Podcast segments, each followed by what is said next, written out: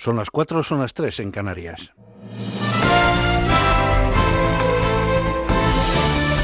Noticias en Onda Cero.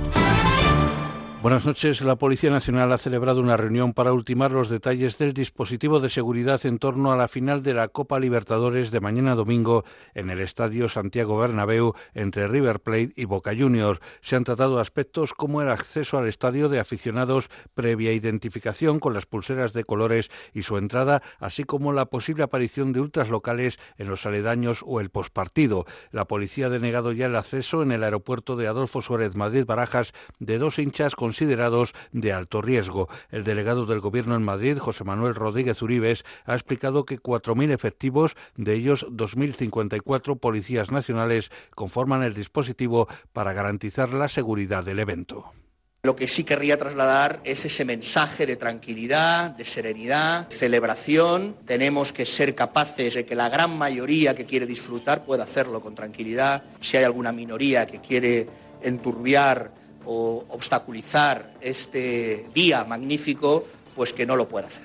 La Unión Cristiano-Demócrata Alemana ha optado por el continuismo y tras 18 años bajo el liderazgo de la canciller Angela Merkel ha entregado la jefatura a su leal secretaria general, Annegret Kramp-Karrenbauer, frente al fuerte empuje del ala derechista del partido. El Congreso ha supuesto la despedida de Merkel, que asumió las riendas de la CDU con la formación hundida en la oposición y en medio de un escándalo de financiación irregular. Corresponsal en Alemania, Paola Álvarez. Es la sucesora natural de Merkel, dicen, y comienza con un resultado ajustado en segunda vuelta y un talante pacificador. Acepto la votación y antes de nada quiero agradecer de una manera muy especial a Friedrich Merz y Jens Spahn por esta sana competencia que nos hemos ofrecido los unos a los otros. Annegret Kramp-Karrenbauer iniciaba así su presidencia de la CDU lanzando un guante a todas las alas del partido. Ella, aunque más conservadora que Angela Merkel, está mucho más al centro que sus rivales. Merz era el candidato del capital, Spahn pedía revertir prácticamente el legado de Merkel, especialmente en materia de migración. Finalmente ha ganado la continuidad y otra mujer en una formación que cada vez se aleja más de la imagen del partido de varones y que se autoproclama, según palabras de su nueva presidenta, como el verdadero Partido Popular de Centro que queda en Europa. El Gobierno ha vuelto a aprobar la senda del déficit para 2019-2021, consciente de que esta vez tampoco logrará la convalidación del Parlamento, pero con la idea de no dejar ningún resquicio legal a que el Partido Popular y Ciudadanos puedan bloquear la tramitación de los presupuestos con su mayoría en la mesa del Congreso. En la rueda de prensa posterior al Consejo, la ministra portavoz Isabel Celá ha explicado que el Ejecutivo ha decidido volver a enviar a las Cortes la misma senda tras consultar con la abogacía del Estado, que entiende que es un requisito previo a la presentación de los presupuestos. A los grupos parlamentarios, a los presidentes autonómicos y a los alcaldes tendrán que decirle sus fuerzas eh, políticas que los representan por qué los afirman o por qué los niegan. Y cada uno tendrá que explicar por qué sí cree en esas cuentas o por qué no. El secretario de Economía y Empleo del Partido Popular, Alberto Nadal, ha mostrado su sorpresa ante la senda del déficit que el Gobierno ha vuelto a aprobar porque ya fue rechazada en el Congreso de los Diputados. Más cosas, el ultraderechista español Carlos García Juliá, detenido en Sao Paulo por su participación en el atentado de 1977 contra el despacho de abogados laboralistas de Atocha en Madrid, vivía en Brasil desde hacía casi dos décadas, era conductor de Uber y se escondía bajo una identidad falsa venezolana. Según la policía, García Juliá fue arrestado por las autoridades brasileñas cuando salía de su casa y no ofreció resistencia. Era muy difícil determinar la identidad que utilizaba porque empleaba fuertes medidas de seguridad y sí que se había detectado su presencia en países como Venezuela, Brasil, eh, también Argentina y no dudaba en, tomar vuelos eh, para desplazarse por, por, estos países. Y la Fiscalía de Estados Unidos ha solicitado una pena de entre 51 y 63 meses de cárcel para el exabogado personal del presidente Donald Trump, Michael Cohen, acusado de haber hecho deliberadamente declaraciones falsas sobre las negociaciones de una potencial torre Trump en Moscú, que finalmente no se construyó. En su escrito, la Fiscalía subraya que es necesaria una pena de prisión sustancial, así como que su petición responde a la extensa y deliberada conducta general de Cohen. Es todo, más noticias dentro de una hora y en ondacero.es. Síguenos por internet en ondacero.es.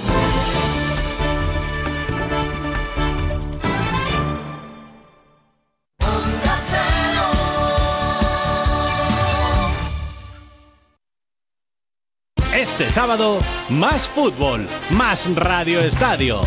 Desde la una menos cuarto de la tarde, en la web, en la app y en el 954 de la Onda Media de Madrid, Atlético de Madrid a la vez y Deportivo Numancia.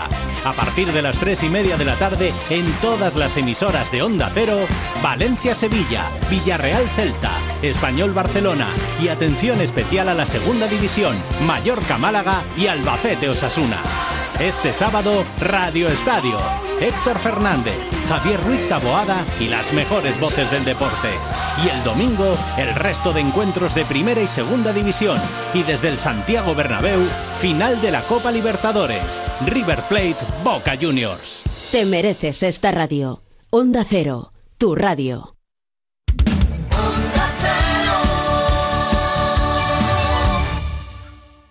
En Onda Cero, quédate con lo mejor. Rocío Santos. Agustín Jiménez, buenos días. Hola, ¿qué pasa? ¿Qué queréis de ¿Qué mí? tal? Pues nada, que... Estaba ahí, que estaba grabando una entrevista con los de Onda Agraria, que eh, hago imitador de animales. Ah, imitar de animales ¿Te he hecho el de... cerdo alguna vez? Hay pocas cosas que consideremos más íntimas, más propias de animales complejos que amamantar a las crías. Somos mamíferos. Bueno, pues ahora un artículo en la revista Science revela que una especie de araña tiene un comportamiento muy parecido al nuestro en esto. ¿Existe alguien que no sea contradictorio? ¿Es cierto que Hitler era vegetariano porque le desagradaban los mataderos? Hoy en Historia de con Javier Cancho, historia de las catadoras. Aquella niña actuaba como si conociera una serie de gente, como si en otra vida hubiera estado con ellos y luego se demostró que esas cosas que hacía eran ciertas. Y la vida está llena de chorradas que nos hacen perder el tiempo, la energía y el tiempo es una cosa de verdad. Qué cosa más hermosa. Que me haya tenido que venir un cáncer para darme cuenta. Seré gañán. Pero bueno, ¿qué hace aquí Jorge Abad? Muy buenas, Carlos Alsina. Sí, había sido despedido del programa, Sí, se vuelto. Con su caja y todo. He vuelto. Y, vuelto. y además lo hago sin ningún tipo de acritud. Y sin salario, supongo. O sea, que si quieres volver, vuelve, pero contrato no vas a tener. Bueno, pero lo que vengo es a mostrar a la audiencia tu lado más humano. ¿Sabéis cuál es el pueblo más pequeño del mundo con una estrella Michelin? No, pero tiene que estar aquí. Tiene que estar Tiene aquí. que estar en España, vamos, Sí. está clarísimo. ¿Quieren escuchar cómo celebraban ayer su victoria las campeonas del mundo de fútbol femenino sub-17 en Uruguay? Luka Modric está aquí todavía con el balón de oro en la mano, con la sonrisa y esperando para atenderte en el transistor. Marcelo Lusardi tiene 21 años. Es el único skater invidente de España y su historia ha dado la vuelta al mundo. Marcelo, buenos días. Buenos días, ¿qué tal, Jaime? Vicente del Bosque le pega una reola y se afeita el mostacho. ¿Qué hubo ahí? Un símbolo que se rompe, una parte que se separa del todo, una fractura capilar. Y Vicente está raro. Si mostacho está como que le falta algo, es como cuando te ponen una caña y no te ponen tapa, no es aceituna, no es alcahuete. Qué raro que no nos hayas colado un chiste malo. Anda que no. lo ha guardado. Lo que pasa es que no los he conceptualizado, pero Sí, iban eso- todos, eso- iban todos por ahí. Creo que estamos dando pasos atrás en muchísimas cosas y sobre todo en una muy importante que es la libertad de expresión. Nos estamos obligando a autocensurarnos. Eso es terrible porque a partir de ese momento tú ya no creas en libertad. Miguel Poveda, buenos días. buenos días, Jaime. Me hace mucha gracia cuando me dijeron, oye, que el trabajo que va a presentar El tiempo pasa volando 30 años en la música. Es que no me cuadran. Eres joven. Sí, bueno. Pero es que 30 años ya. 30 años, Jaime. Tú no sabes lo que es anunciar que Pablo Alborán va a venir a un programa de radio. Sí, no ríais porque voy a contar todo lo que ha pasado aquí desde las... cuéntame.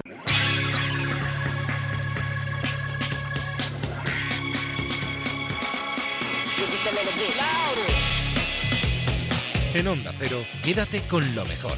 Rocío Santos.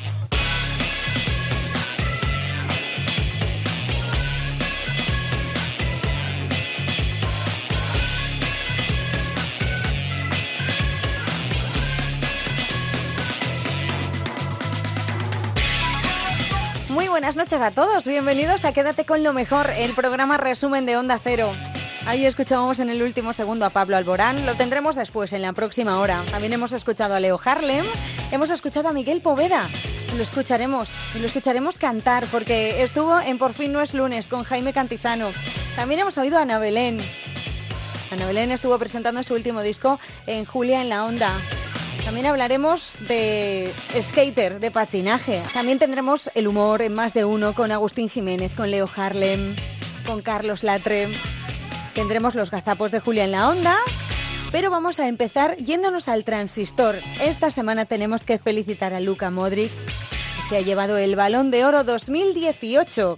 Luka Modric, con el que hablaste hace poco más de un mes en Londres, cuando la FIFA le entregó el premio de Best, está aquí todavía con el balón de oro en la mano, con la sonrisa, emocionado después de escuchar a su padre y a su madre en un vídeo que ha proyectado France Football en el salón principal y esperando para atenderte en el transistor. Ahora te cuento porque no tiene tanta prisa, va a pasar la noche en París y mañana disfrutará de la ciudad con su familia. Te veo más feliz, el balón de oro es como más significativo que el FIFA World Player con el que recogiste en Londres hace poco más de un mes. No, es para mí cada premio es muy importante. The best, pero puede ser por el eh, por el prestigio y historia que tiene este que conlleva este balón de oro, puede ser que poco más, eh, pero cada premio para mí es, es importante. Ya me dijo Mate Village que lo ganarías. Te dejo en el transistor con José. Vale, Hola gracias. Luca, Luca, felicidades, ¿eh? ¿Qué tal? Gracias. Felicidades. Muy ¿Pesa bien, mucho? Muy bien, contento. Se pesa mucho, pero no es problema. ¿Le, le has hecho hueco en casa? ¿Dónde lo vas a poner? ¿Encima de la televisión con la bailarina y el toro? No, al, ¿O- al lado, al lado de mi cama, primeros días y luego voy a encontrar buen sitio para guardarlo. Cuando me despierto para estar consciente que no es sueño, ¿sabes? Sí, junto, junto al despertador, ¿no? Que suene el Sí, sí, despertador y sí. veas... Eso es. Que de- de- te quedas esta noche en París, ¿no? Sí, sí, me quedo y vuelvo por la mañana a Ajá. entrenar. Que después de 10 años de reinado de Messi y, y de Cristiano, ¿supone este balón algo especial? No, es, es especial sin, sin estas cosas, pero seguro que, que cuando sabes que has ganado este premio con todos estos grandes jugadores eh, en competición como Cristiano y Messi últimos años y este año ha sido más candidatos como Griezmann, como Mbappé, como Rafa, eh, claro que, que, que te llena con orgullo haber ga- ganado este premio. Y nada, esto dice que seguro ha hecho algo especial en el campo cuando todos han reconocido eh, mi trabajo y que gano este premio. Eh, Luca, ¿y este es el año que crees tú que, me- que- que más lo mereces o crees que ha habido años que has estado todavía mejor? No sé, si, si ganó este año, eh, gente piensa que lo merezco este año y ya está, pero yo últimos años, desde que llegué en Madrid, eh, estoy jugando en un... Pero no solo jugó y antes, también el Tottenham y otros equipos, pero aquí lo que te da Madrid, te luchas por el título y claro que están todo más pendientes de ti y desde que llegué a, Madrid puede ser primer medio año pero lu- luego jugó en un nivel muy alto es- estaba eh, constan- tenía constancia en mi juego y, este año ah, todas las cosas eh, han, han llegado sabes como ganar Champions tercera vez ser gran mundial llegar a final eh, ser mejor jugador y, y yo creo por eso gente ha reconocido que este es año que tengo que ganar. El, el discurso le llevabas preparado porque te ha quedado bien, ¿eh? No, es, es discurso como siempre, ¿sabes? Eh, quieres agradecer a todos eh, y sobre todo a mi familia y que están siempre conmigo y, y nada, pero estoy, eh, ¿cómo se dice? Muy bien con esto ahora, últimamente, The Best, esto es otro y, y me sal- sale bien hablar. ¿Has, has, has recibido alguna llamada de Cristiano? No, todavía no ha visto teléfono. Quédate con lo mejor en Onda Cero.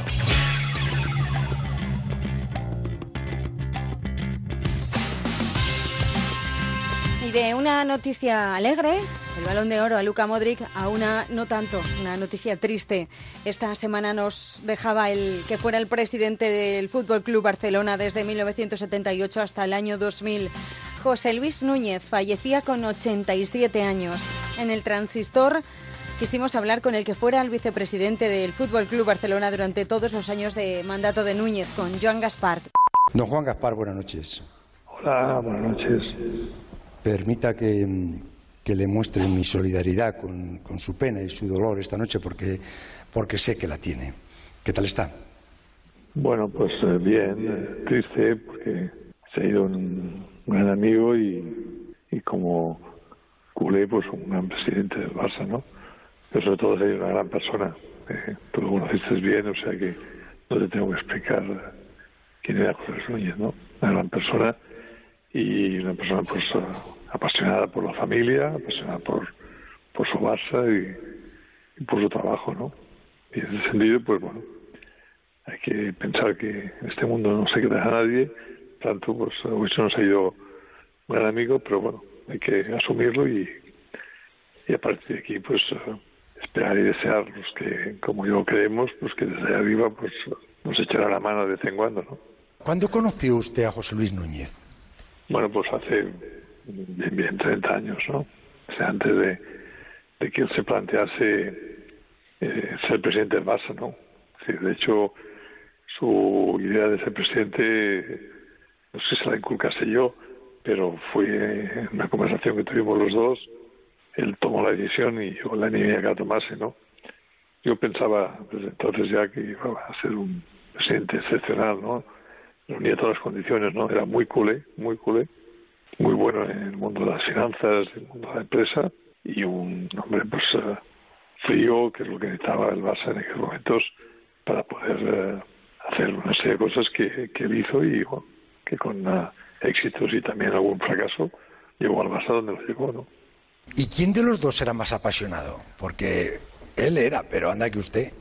Bueno, yo era más bien, no, no era, soy más forofo, más hooligan, que digo, en el buen sentido de la palabra, ¿no? Él era también muy apasionado, lo que pasa es que él se sabía contar más que yo y sufría mucho también en el, palco y yo lo había visto pues pasarlo muy mal, ¿no? En algunos partidos que vivimos juntos, ¿no? Pero bueno, yo a José Luis eh, hay una cosa que no dejaré de agradecer toda la vida, es que él me dio la oportunidad durante 22 años de estar a su lado, de permitirme que me cuidara de lo que sabía él que a mí más me gustaba, que era el contacto con los jugadores, los fichajes, etcétera, etcétera. Y esto pues siempre se lo tenía que agradecer porque siempre confío y hasta el último día, desde el primero hasta el último, pues me tuvo a su lado. ¿Cuál fue el, el fichaje que, que, más trabajo le costó a usted y que recuerde con él? Bueno, con el recuerdo de, de Ronaldo.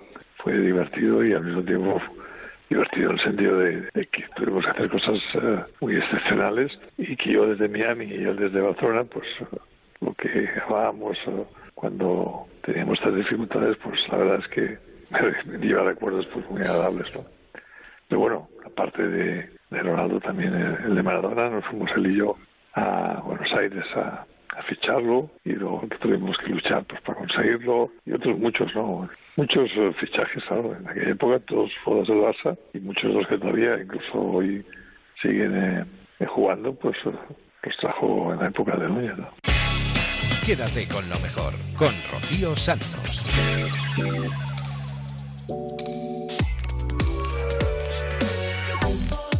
Ahora vamos a dar un repaso por la brújula concretamente por la brújula de la ciencia. Esta semana pasada, Alberto Aparici nos hablaba de algo nunca visto hasta ahora, un invertebrado que amamanta a sus crías. Se trata de una araña saltadora.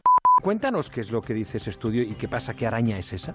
Bueno, pues dice que esta araña asiática, que su nombre científico es Toxeus magnus, eh, no solo produce una especie de leche, entre comillas, para sus crías, sino que además esta leche es indispensable para que sobrevivan los primeros 20 días, que la siguen tomando después de este tiempo indispensable, mezclándola con otras cosas que ya van cazando cuando son un poquito más mayores, y que de hecho las crías siguen en contacto con las madres hasta mucho después de ser destetadas, y que la mitad de ellas incluso se instalan en el nido y viven con la madre cuando ya son adultas. Como, como muchos humanos.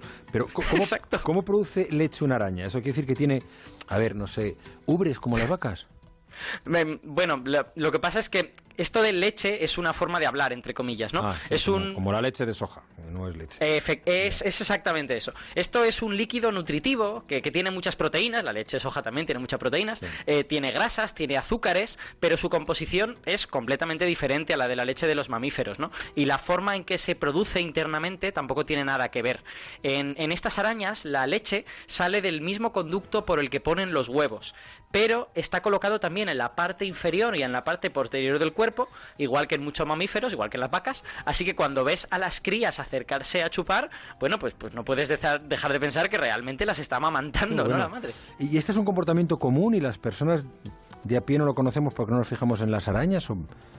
Eh, que va, es una, es una rareza enorme. De hecho, Oh. solo se conocen dos invertebrados que produzcan algún tipo de leche, entre comillas. El otro es una, es una cucaracha también asiática. Pero, pero esta araña, a diferencia de la cucaracha, eh, se lo administra a las crías cuando éstas ya han nacido. La cucaracha solo se lo da cuando todavía está en su interior. Y de hecho, la araña cuida de ellas durante mucho tiempo, que es algo que, que la cucaracha no hace. ¿Y qué es lo que puede llevar una araña a aprender a producir leche? Pues eh, no estamos seguros, este comportamiento se acaba de detectar, pero probablemente se debe a que esta especie de araña está apostando por tener pocas crías, pero asegurarse de que la mayoría lleguen a ser adultas. Esto es una cosa que se llama en biología estrategia K, y es la que seguimos nosotros, los humanos, y se opone a la que se llama estrategia R, que es la de voy a tener un montón de crías diferentes, las voy a soltar y bueno, ya se irán muriendo y alguna sobrevivirá. Eh, esa es la que siguen, pues por ejemplo, los ratones, muchos insectos, ¿no? Y parece que a Toxeus esto le está yendo muy bien, porque según este estudio, en condiciones de laboratorio, que no son exactamente las mismas que en la naturaleza, el 75% de las crías llega a adultos. Eso no es nada normal para un artrópodo. Ya, pero um, por muy bien que le vaya, ¿cómo se hace eso de empezar a producir leche? No es que se levante uno un día y diga, "Oh, me vendría bien producir un poco de leche. ¿no?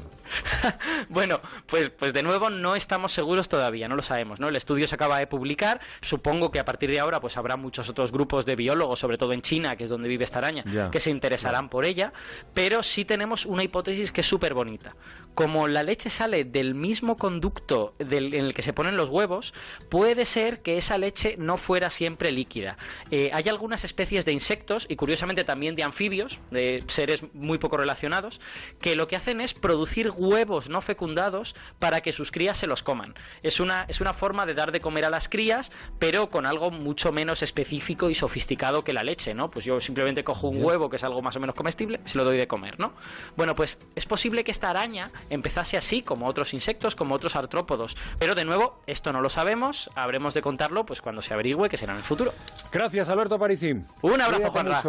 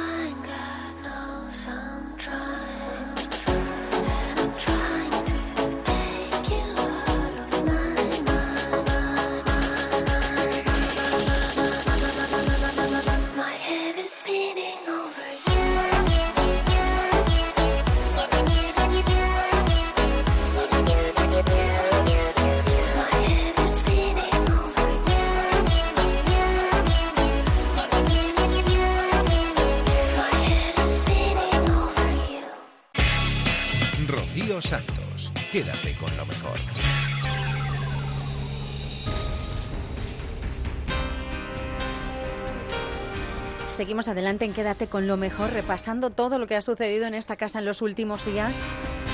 No podemos dejar de pasarnos por la Rosa de los Vientos y por los ecos del pasado de Laura Falcolara. Esta semana hablando de la reencarnación y de recuerdos de vidas pasadas.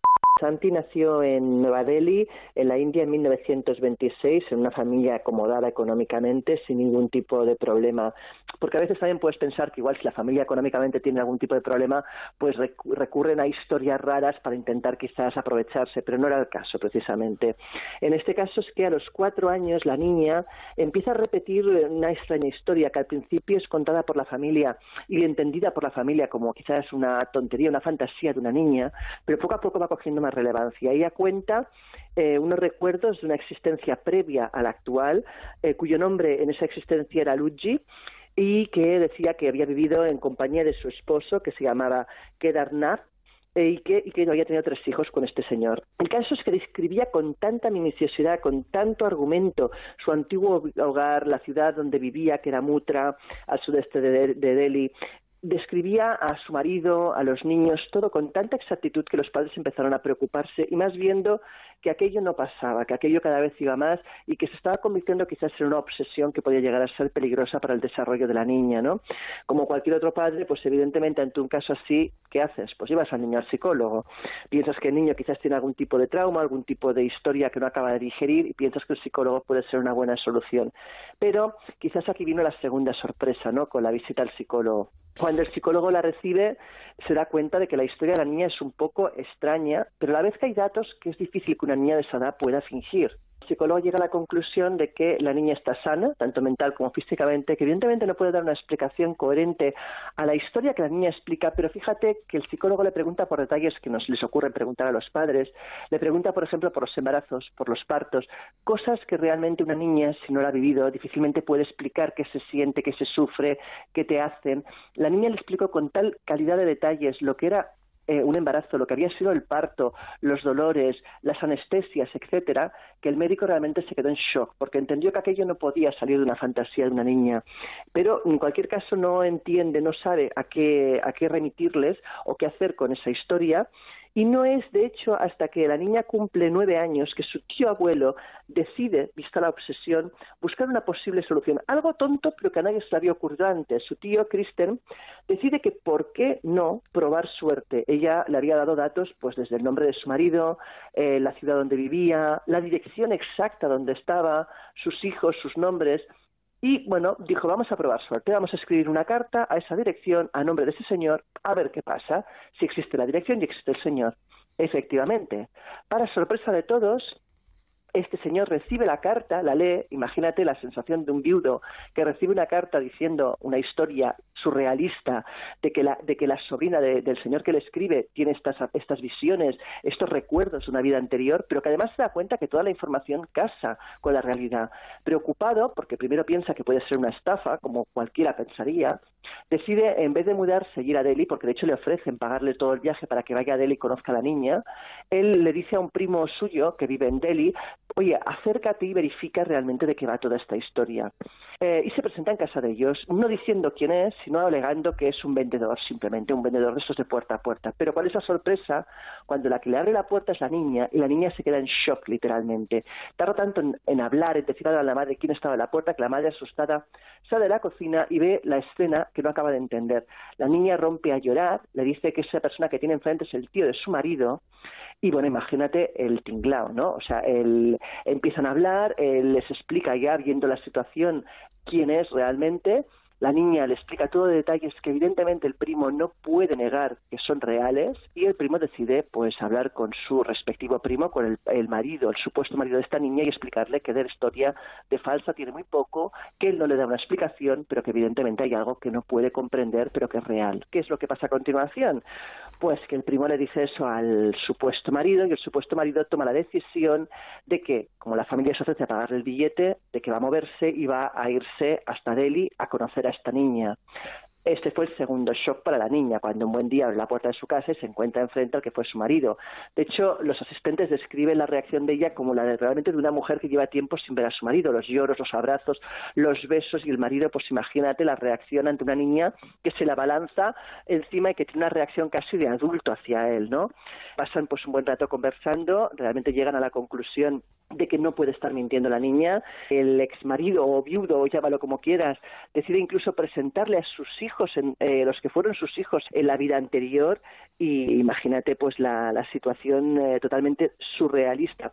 Fijaros si fue conocida la historia esta, que incluso el presidente de una, de una, de una importante cadena de publicaciones y el delegado del Parlamento de India sometieron incluso a Shanti a una prueba final, que es desplazar a la niña al lugar donde había nacido para ver sus reacciones, lo que reconocía y lo que sabía. De hecho, la dejaron en la entrada del pueblo y la niña, con muy pocas dudas, fue capaz de llegar andando hasta la que había sido su casa. Laura, nos escuchamos la semana que viene. Buenas noches a todos. En Onda Cero, quédate con lo mejor. Rocío Santos. Te quiero más que a mi vida.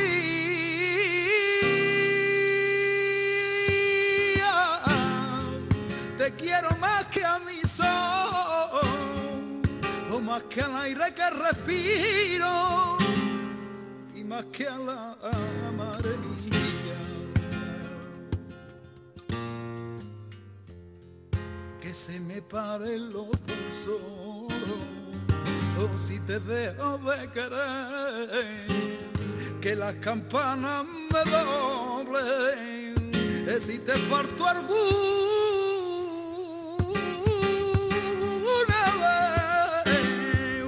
y eres mi vida y mi muerte, te lo juro compañero, no debía de quererte, yo no debía de quererte. y sin embargo te quiero. Los pelos de punta con esta canción. Es Miguel Poveda. Seguro que ya lo habíais reconocido. 30 años se pasan volando. A él se le han pasado en un plis. Y es que fíjate que es joven, pues aún así lleva 30 años en el mundo de la música. El pasado fin de semana estuvo charlando con Jaime Cantizano y compartiendo su nuevo disco, compartiendo inquietudes, compartiendo un montón de cosas. La entrevista al completo está en ondacero.es, pero aquí hemos recogido un fragmento y sobre todo una partecita pequeña del final que es cuando canta.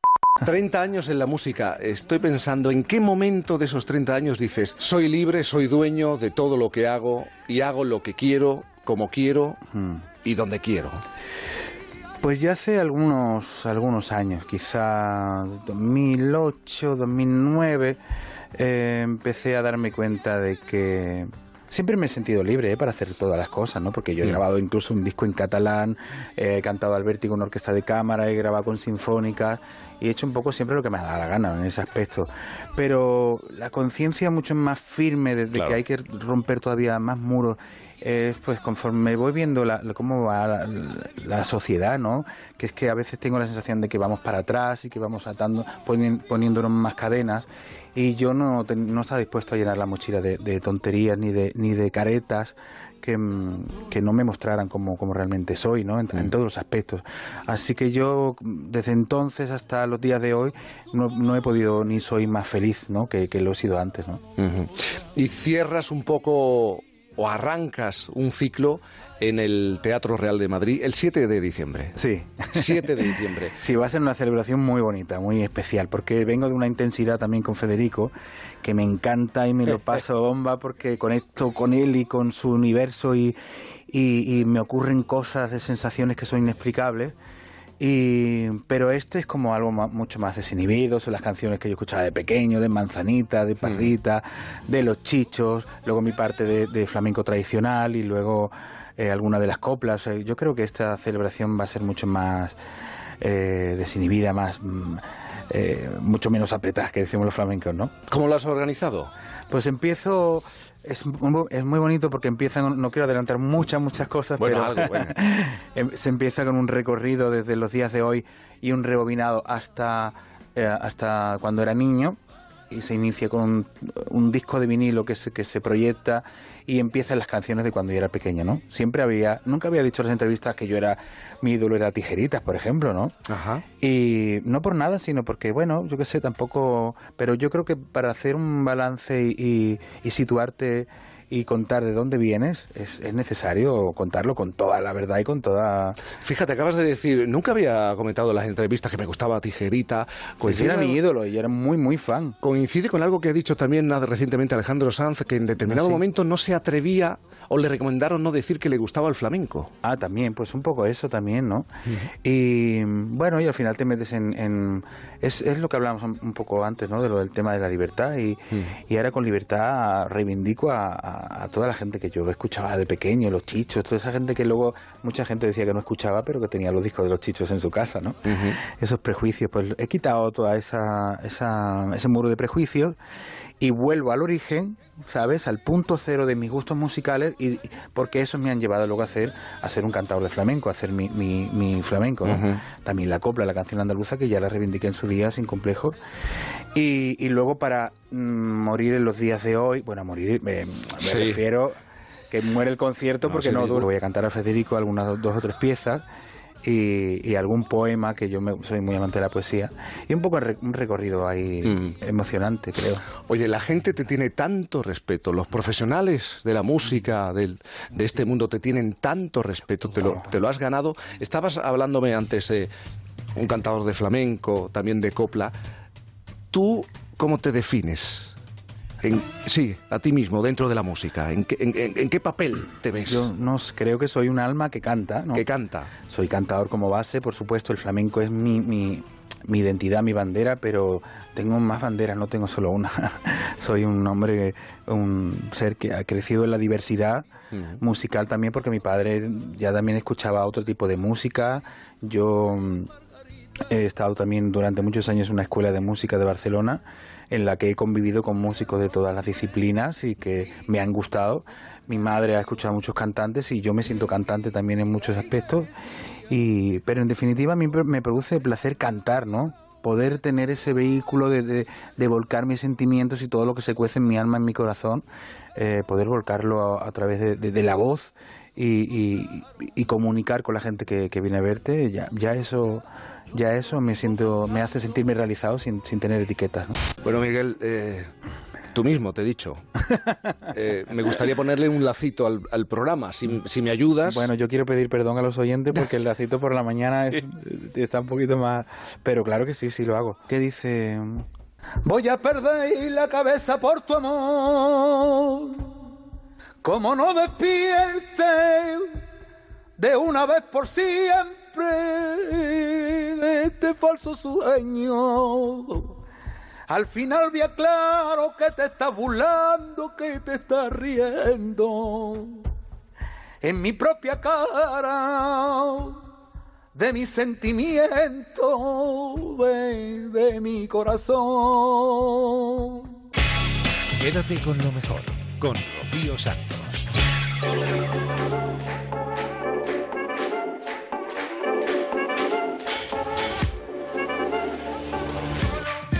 Es un auténtico privilegio escuchar a Miguel Poveda de cerca, cantando en directo en Por fin no es lunes. Madre mía, le pone uno los pelos de punta y le alegra el día, la verdad, las cosas como son. De Miguel Poveda nos vamos a una persona que tiene una fortaleza impresionante. Os lo voy a presentar. Se llama Mateo Lusardi, tiene 21 años. Es skater, le encanta patinar, le encanta el monopatín, pero es ciego. Lo que en un principio podría ser un problema para él ha resultado un motor para la superación. Hay un momento muy importante también, bajar a la plaza, sentarte con los amigos, con los skaters Sí. y explicarles qué es lo que estaba pasando. Sí, fue- ese fue un día duro. Me había animado a salir con el bastón a la calle. Y bueno, ese día pues, mira, decidí bajar con mi guitarra y a la plaza donde patinan en Santiago. Y claro, mis amigos y tal, y cuando me vieron llegar con el bastón, todos se quedaron en silencio, parados, dejaron todos de patinar porque yo les dije que mm, había perdido visión, pero no les dije que me iba a quedar ciego, porque tampoco lo sabía. Y todos se quedaron callados y me dijeron, Buah, ¿qué te pasó, tío? Pero claro, se enteraron de que no veo en base a un símbolo que es el bastón, El no, bastón, no, no sí. en base a mis palabras. Yo les dije, es que me estoy quedando. O sea, perdí más visión, chicos, ya, ya no sé qué hacer. Y fue llorar, llorar, llorar, echarlo todo fuera. Y bueno, algunos de ellos me animaron a volver a patinar, así. Uno en concreto, mi amigo Brivas, me dijo, baja a patinar, tío, déjate llorar ya, joder. y nada, pues el día siguiente le hice caso y, O sea, y bajé. Claro, yo creo que ese momento con tus amigos fue fundamental, porque se produce ese cambio ¿no? Eh, eh, mental de dentro y Sí. dices, pues sí voy a bajar a patinar.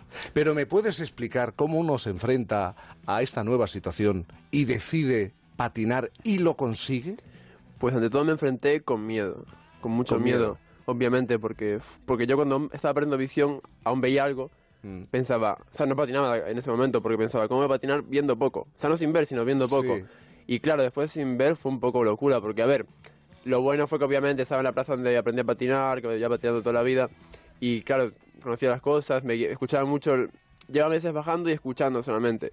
Y ya me estaba fijando con, como la línea, la, la línea de sonido, ¿no? De, que iban de un lado hacia otro, de una esquina a otra. O sea, me dices que tú bajabas y te sentabas simplemente a escuchar. Claro, cuando vamos a aprendo visión, que a más de, de tres metros no veía nada ya. Y claro, no podía verles patinar, porque era un poco suplicio eso en verdad, escuchar patinar y no poder hacerlo yo.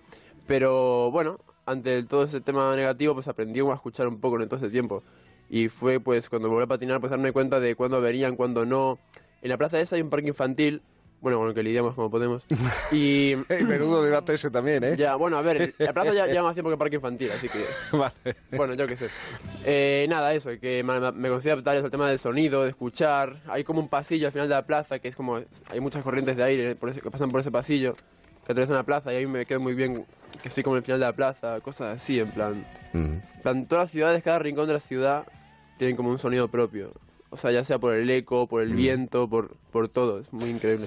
O sea, tú empiezas a patinar ayudándote, apoyándote en, en lo que recibes a través del oído, pero lo haces solo, porque supongo que rodeado de gente, eh, unos vienen y otros van, o, o cuentas Pero con eso un apoyo. me ayuda, o sea, de hecho ¿Te cuando, cuando hay gente, no demasiado, porque si no me agobio un poco, pero cuando hay gente, pues me ayuda como a orientarme.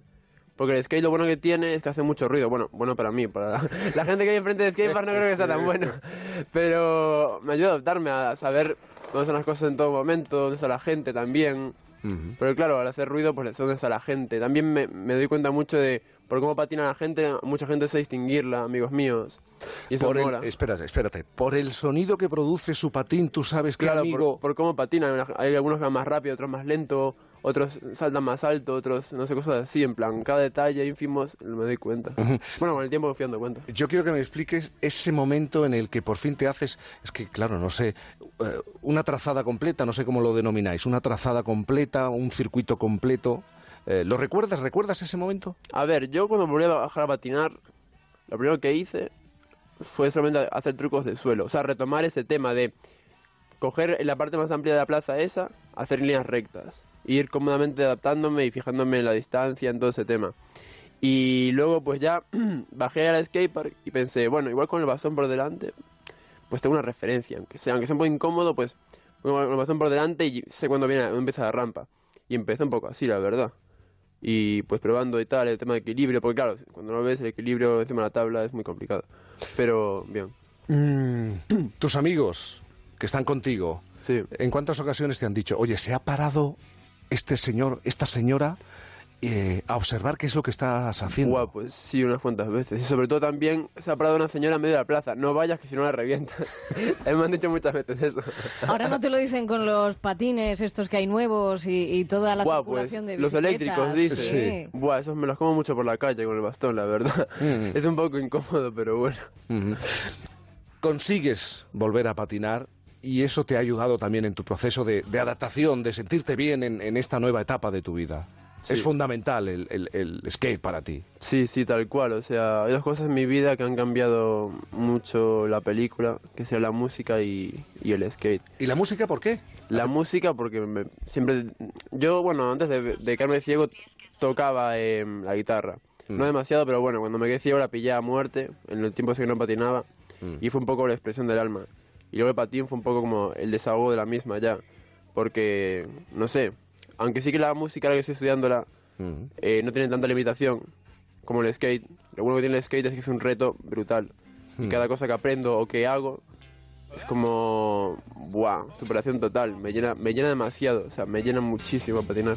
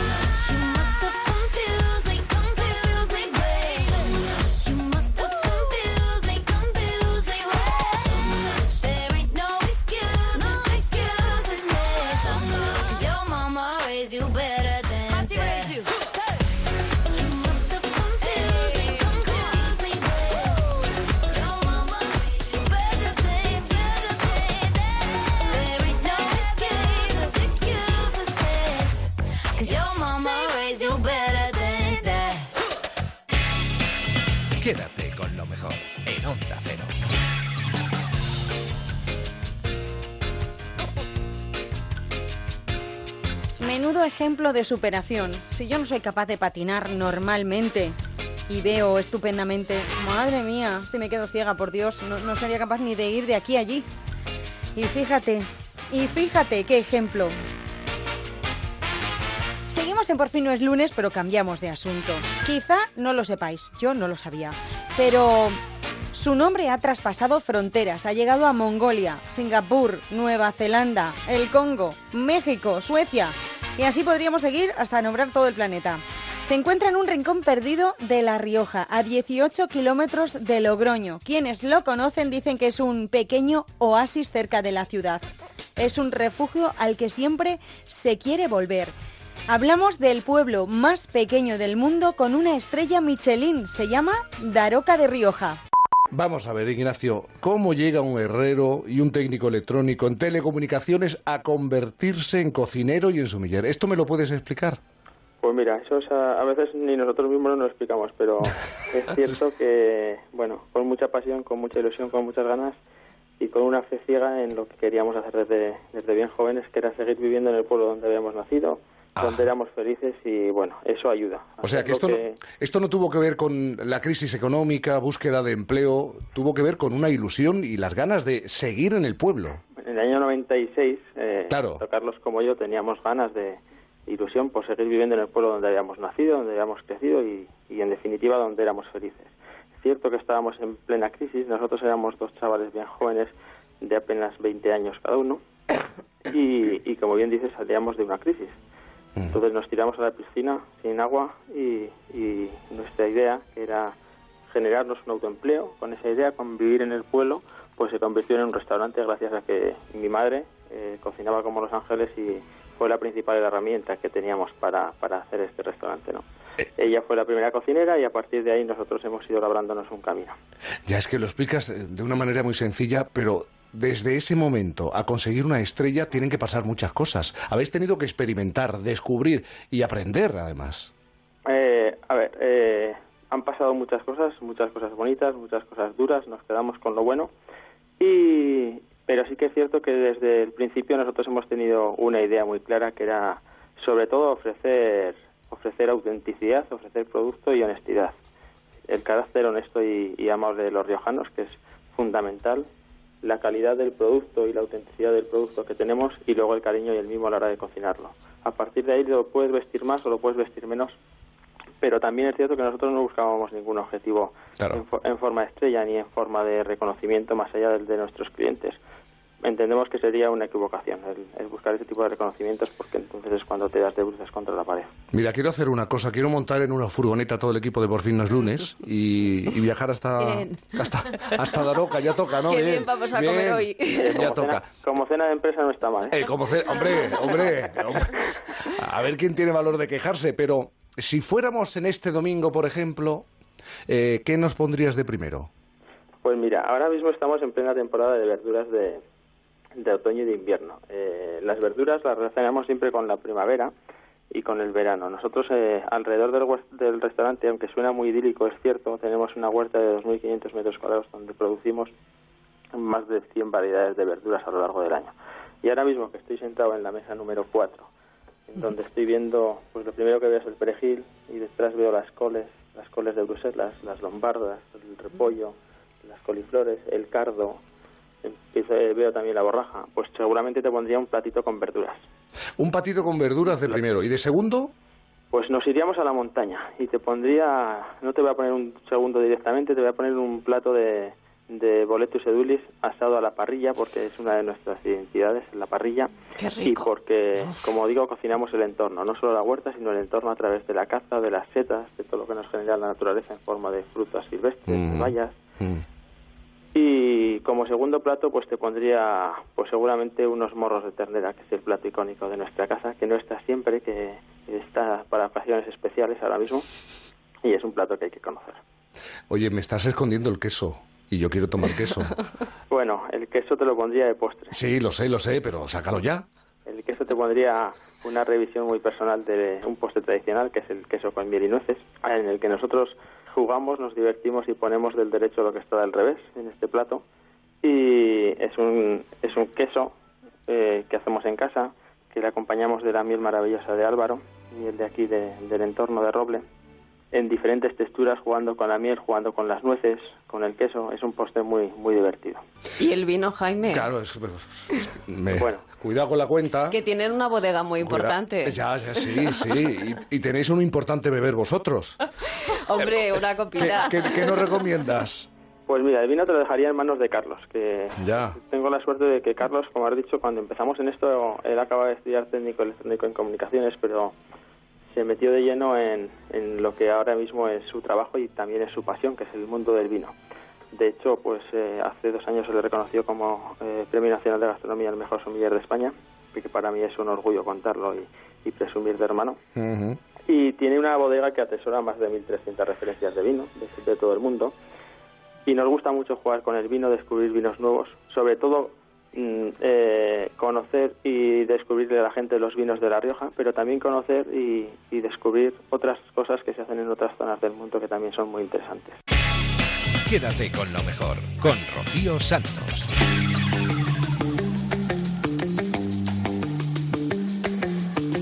Cerramos esta primera hora de programa con Fernando Eiras y su extra actualidad. Ya sabéis que siempre le da una vuelta y repasa la actualidad y las noticias más curiosas. Bueno, pues comenzamos con la actualidad de extraña y el peligro de las redes sociales. Ahí va. Revista Cuo. Los jugadores de la NBA encestan menos canastas después de usar Twitter. Un estudio interesante para la humanidad de una universidad. Analizaron los tweets de 112 jugadores de baloncesto escritos durante siete años, los cruzaron con los resultados en la cancha y, y el resultado ha sido que su rendimiento encestando bajó hasta un 1,7%. ¿Qué digo yo? Eso no es nada, ¿Un 1,7? ¿Eso cuánto es al año? ¿Dos canastas? O sea, no fastidies. Bueno, no lo sé exactamente porque a mí me cuesta un montón hacer cálculos. Yo no tengo la mente tan privilegiada como la del jugador de la NBA, Dennis Rodman, que era un tipo con estudios. ¿Qué me dices? Ojo a esta respuesta cuando le preguntaron si tenía química con sus compañeros de equipo. ¿Química? La química es una asignatura que te enseñaban en el colegio o en el instituto en la que aprendías que dos y dos son 10 o algo así. Es lo que tiene que te aprueben la carrera universitaria porque juega bien al baloncesto. Bueno, y ahora vamos con el fútbol. Clarín, River Boca. El partido se jugará en el Santiago Bernabéu de Madrid el 9 de diciembre. Esta polémica decisión viene tras la que liaron en Argentina los hinchas del River Plate apedreando el autobús de los jugadores del Boca Juniors y, y la que liaron en general, ¿no? Pero es que en el fútbol argentino es todo polémico, empezando por su forma de jugar, muy física, mucho, muy, muy física, ¿vale? Atención a estas declaraciones de un entrenador argentino sobre el mítico defensa del Chacarita, que es un equipo de allí, Roberto Moreno. Roberto Moreno jugaba tan duro que te pasaba la pelota con contrario y todo. Debía ser que el tipo, debía ser que el tipo sabía que le iban a expulsar y quería eliminar ya de paso a otro el equipo contrario. ¿sabes? Pero claro es que los futbolistas argentinos defienden la camiseta con todo, hasta el final, ciegamente. A veces incluso demasiado ciegamente. Edgardo Prátola fue otro jugador del Estudiantes de La Plata, de esos que se cegaba hasta el punto de no reconocer, según la opinión que de él tenía otro entrenador. A Prátola le pones dos medias diferentes y se mata a patadas él mismo. tipo, un tipo... Con bueno, a ver, que con luces. Lo- Los, futbolistas Ay, esto son me así. encanta. Escucha, si, si los futbolistas son así, pues ¿cómo queréis que sea la afición? Sí, ¿sabes? sí. Y no lo digo yo, lo dijo el seleccionador nacional argentino Carlos Vilardo antes de volar al Mundial de México 86. Le dijo a sus jugadores, muchachos, en la maleta meted un traje y una sábana. El traje lo usaremos si bajamos del avión con la Copa del Mundo y la sábana por si perdemos y tenemos que irnos a vivir a Arabia. Eh, lo curioso del asunto es que ganaron. Aquel mundial ganaron, que fue el, el- el mundial que consagró a Diego Maradona, con dos goles legendarios, el de la mano de Dios y el llamado gol del siglo, donde regateó a seis jugadores contrarios, recorrió 60 metros en Es 10 verdad. segundos antes de marcar. Y ojo que esta carrera tuvo su mérito, porque Maradona es muy pequeño. Es, es una estatura diminuta. ¿Qué te pasa con los pequeños, eh? No me pasa nada, Pum, pero mira, según las palabras de Maradona, el otro día jugué un rato al fútbol y me di cuenta de que tengo menos piernas que una fotocarné. Pero te digo una cosa, y tiene gracia, hombre. Este tiene gracia. Te chiquitín. digo- Debe Sí, ser, debe ser por lo chiquitín. debe ser por eso que le sube tan rápido el otro. Ala, política nacional. Esto, bueno, era en serio un consejo para los votantes. Antes de votar hay que analizar en profundidad qué defiende cada partido. ¿Y cómo se hace esto? No tengo ni la menor idea. Pero yo siempre utilizo un consejo de la defenestrada Cristina Cifuentes, que aseguró un liberal se define no tanto por lo que defiende, sino por lo que defiende.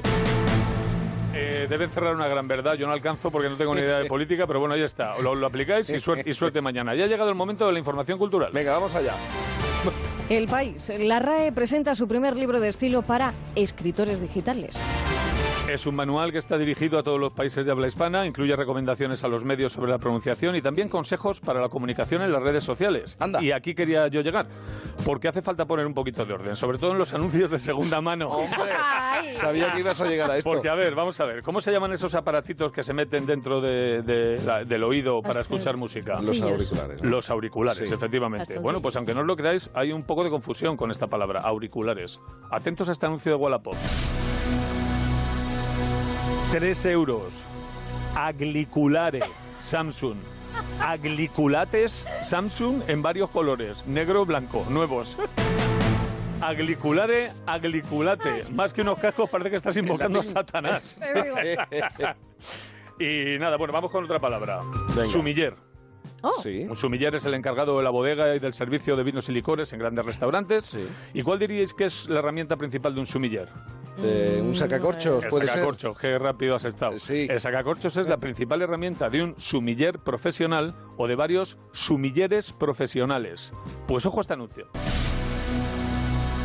10 euros. Sacacorchos. Está sin estrenar. Perfecto regalo para somalíes No, profesional. Somalíes profesional, hijo mío. lo- los somalíes necesitan de todo menos sacacorchos. Pero tú sí que necesitas un profesional que te cure la dislexia, lo que sea que tengas, amigo. En Onda Cero, quédate con lo mejor. Rocío Santos. Holly came from Miami, FLA. Hitchhiked away across USA. Plucked her eyebrows on the way, shaved her legs, and then he was a she. She says, Hey, babe, take a walk on the wild side. Said, Hey, honey, take a walk on the wild side.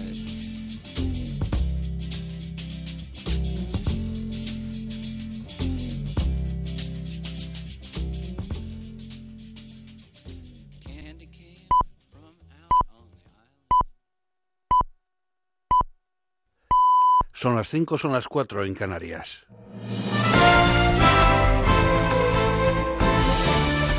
Noticias en Onda Cero. Buenas noches. El presidente de la Generalitat, Quim Torra, ha instado al conseller de Interior, Miquel Buch, a que en breve, probablemente la semana que viene, haga cambios y revise los protocolos de actuación de los Mossos de Escuadra tras las cargas del jueves en Girona y Terrassa que han criticado tanto la CUP como Esquerra Republicana de Cataluña. Bé, jo penso que s'han de fer dos reflexions. Pienso que debemos hacer dos reflexiones. En primer lugar, que no debemos caer en las provocaciones de la extrema derecha cuando vienen a Barcelona a hacer sus performances. No lo hemos hecho nunca y no lo debemos hacer. Y dos, que se deben revisar todos los protocolos de actuación a fondo en estas concentraciones. En totes aquestes concentracions. Por su parte, los sindicatos de los Mossos han emitido comunicados dem- demandando la despolitización del cuerpo y la dimisión de Buch. En una entrevista en TV3, el propio titular de Interior ha reconocido que a simple vista las imágenes de la actuación policial apuntan a que alguna gente pudo extralimitarse.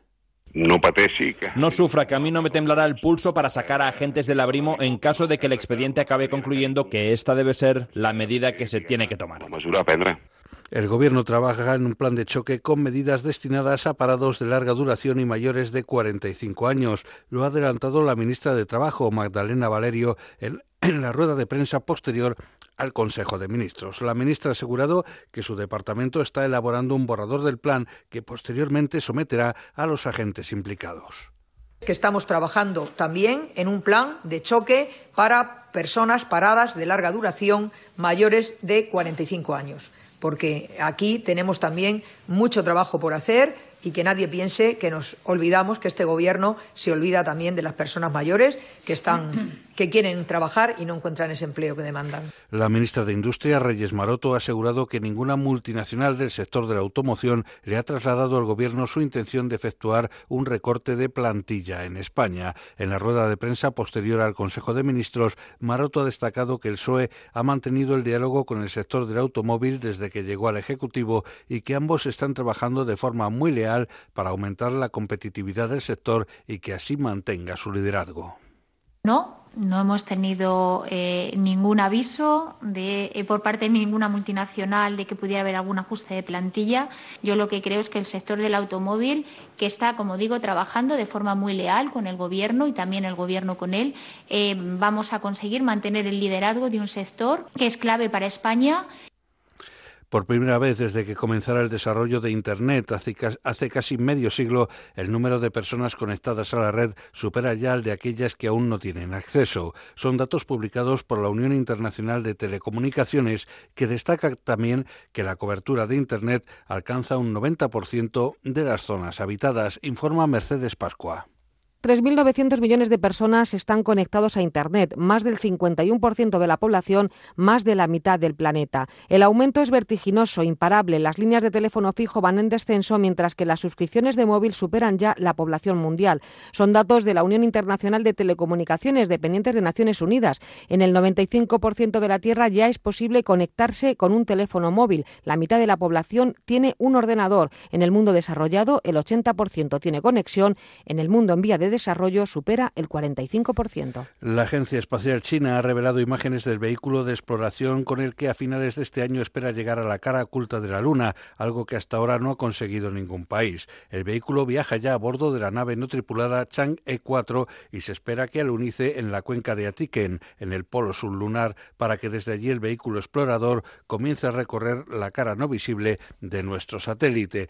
Y la Agencia Estatal de Meteorología prevé para este domingo predominio de tiempo estable, con cielos poco nubosos o despejados, temperaturas en descenso ligero y viento fuerte en el Valle del Ebro y Ampurdán. Posibilidad de precipitaciones débiles a primeras horas en el área cantábrica oriental, País Vasco y norte de Navarra, que remitirán a lo largo del día y, aunque con baja probabilidad, también se pueden producir en el este de Baleares y a últimas horas en el litoral de Galicia. Es todo, más noticias dentro de una hora y en ondacero.es. Síguenos por internet en ondacero.es.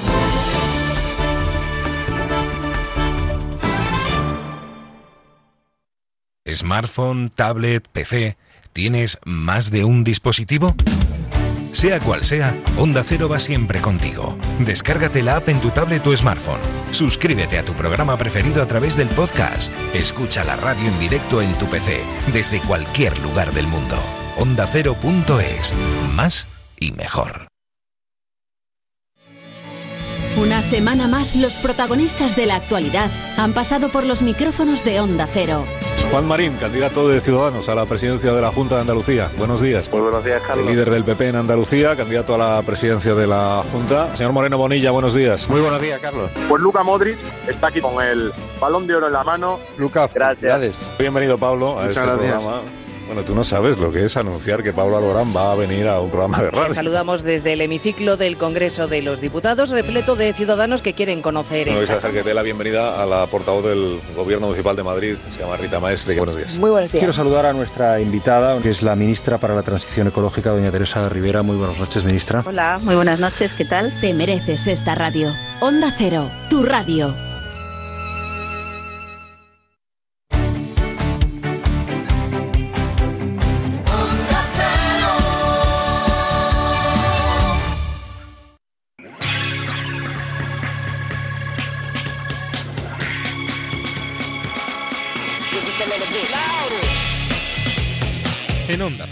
Quédate con lo mejor.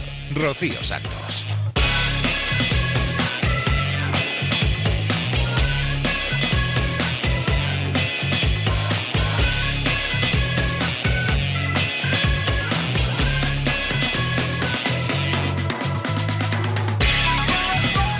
Aquí estamos otra vez, en la segunda hora de Quédate con lo mejor. Vamos a dar una vuelta por lo que ha sucedido en más de uno y en Julio en la Onda. En los próximos minutos vamos a escuchar entrevistas muy interesantes, por ejemplo a Pablo Alborán, a Ana Belén. Escucharemos un poco de humor, nos reiremos un montón con Agustín Jiménez, al que siempre le llaman por otro nombre, al que nunca reconocen, pobre.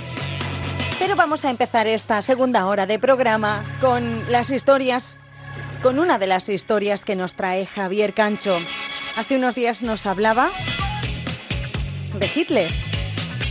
Nos contaba, bueno, cosas que yo creo que algunas ya sabíamos, pero otras que son para mí por lo menos totalmente desconocidas. Margot Ball tenía 96 años cuando en 2012 decidió que había llegado el momento de hacer una revelación. Y en ese instante de su vida le contó al mundo que ella había formado parte, había sido parte del grupo de mujeres que probaba los alimentos que después comía Adolf Hitler. Se trataba de asegurar que el Führer no fuera envenenado.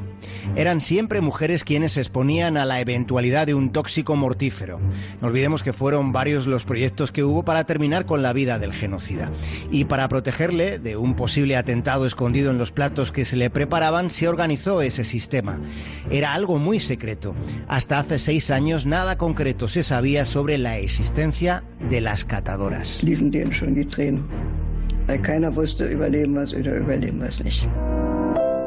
fue el testimonio de la señora Ball en 2012. Pero solo 10 días después de que diera dimensión pública a semejante confesión, solo 10 días después la señora...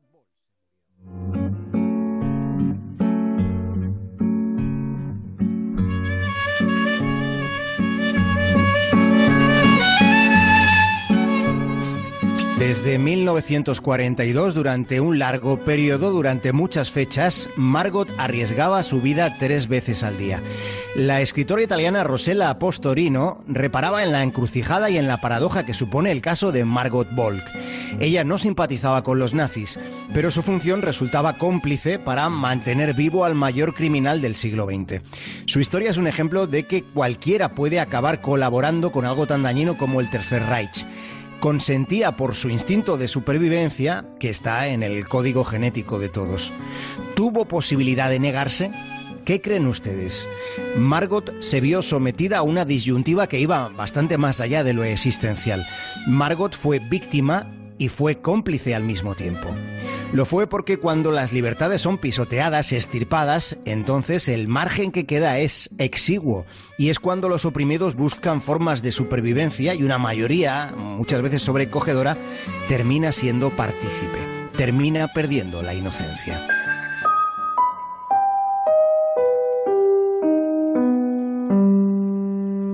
La escritora Postorino plantea el asunto de lo contradictorio que es el ser humano ampliando la mirada al destinatario de los platos que probaba la señora Borg. Las secretarias de Hitler revelaron que el genocida era vegetariano. Según él mismo contó, Hitler había dejado de comer carne después de visitar un matadero. Le resultaba espeluznante cómo los animales chapoteaban en su propia sangre. Toda aquella escena sanguinolenta con los sonidos agónicos de los terneritos le repugnaba le asqueaba a él que con sus leyes raciales estableció los mecanismos de, la mayor carnicería humana de la última centuria. Hitler fue un neurótico, un paranoico, un psicópata y un pedorro.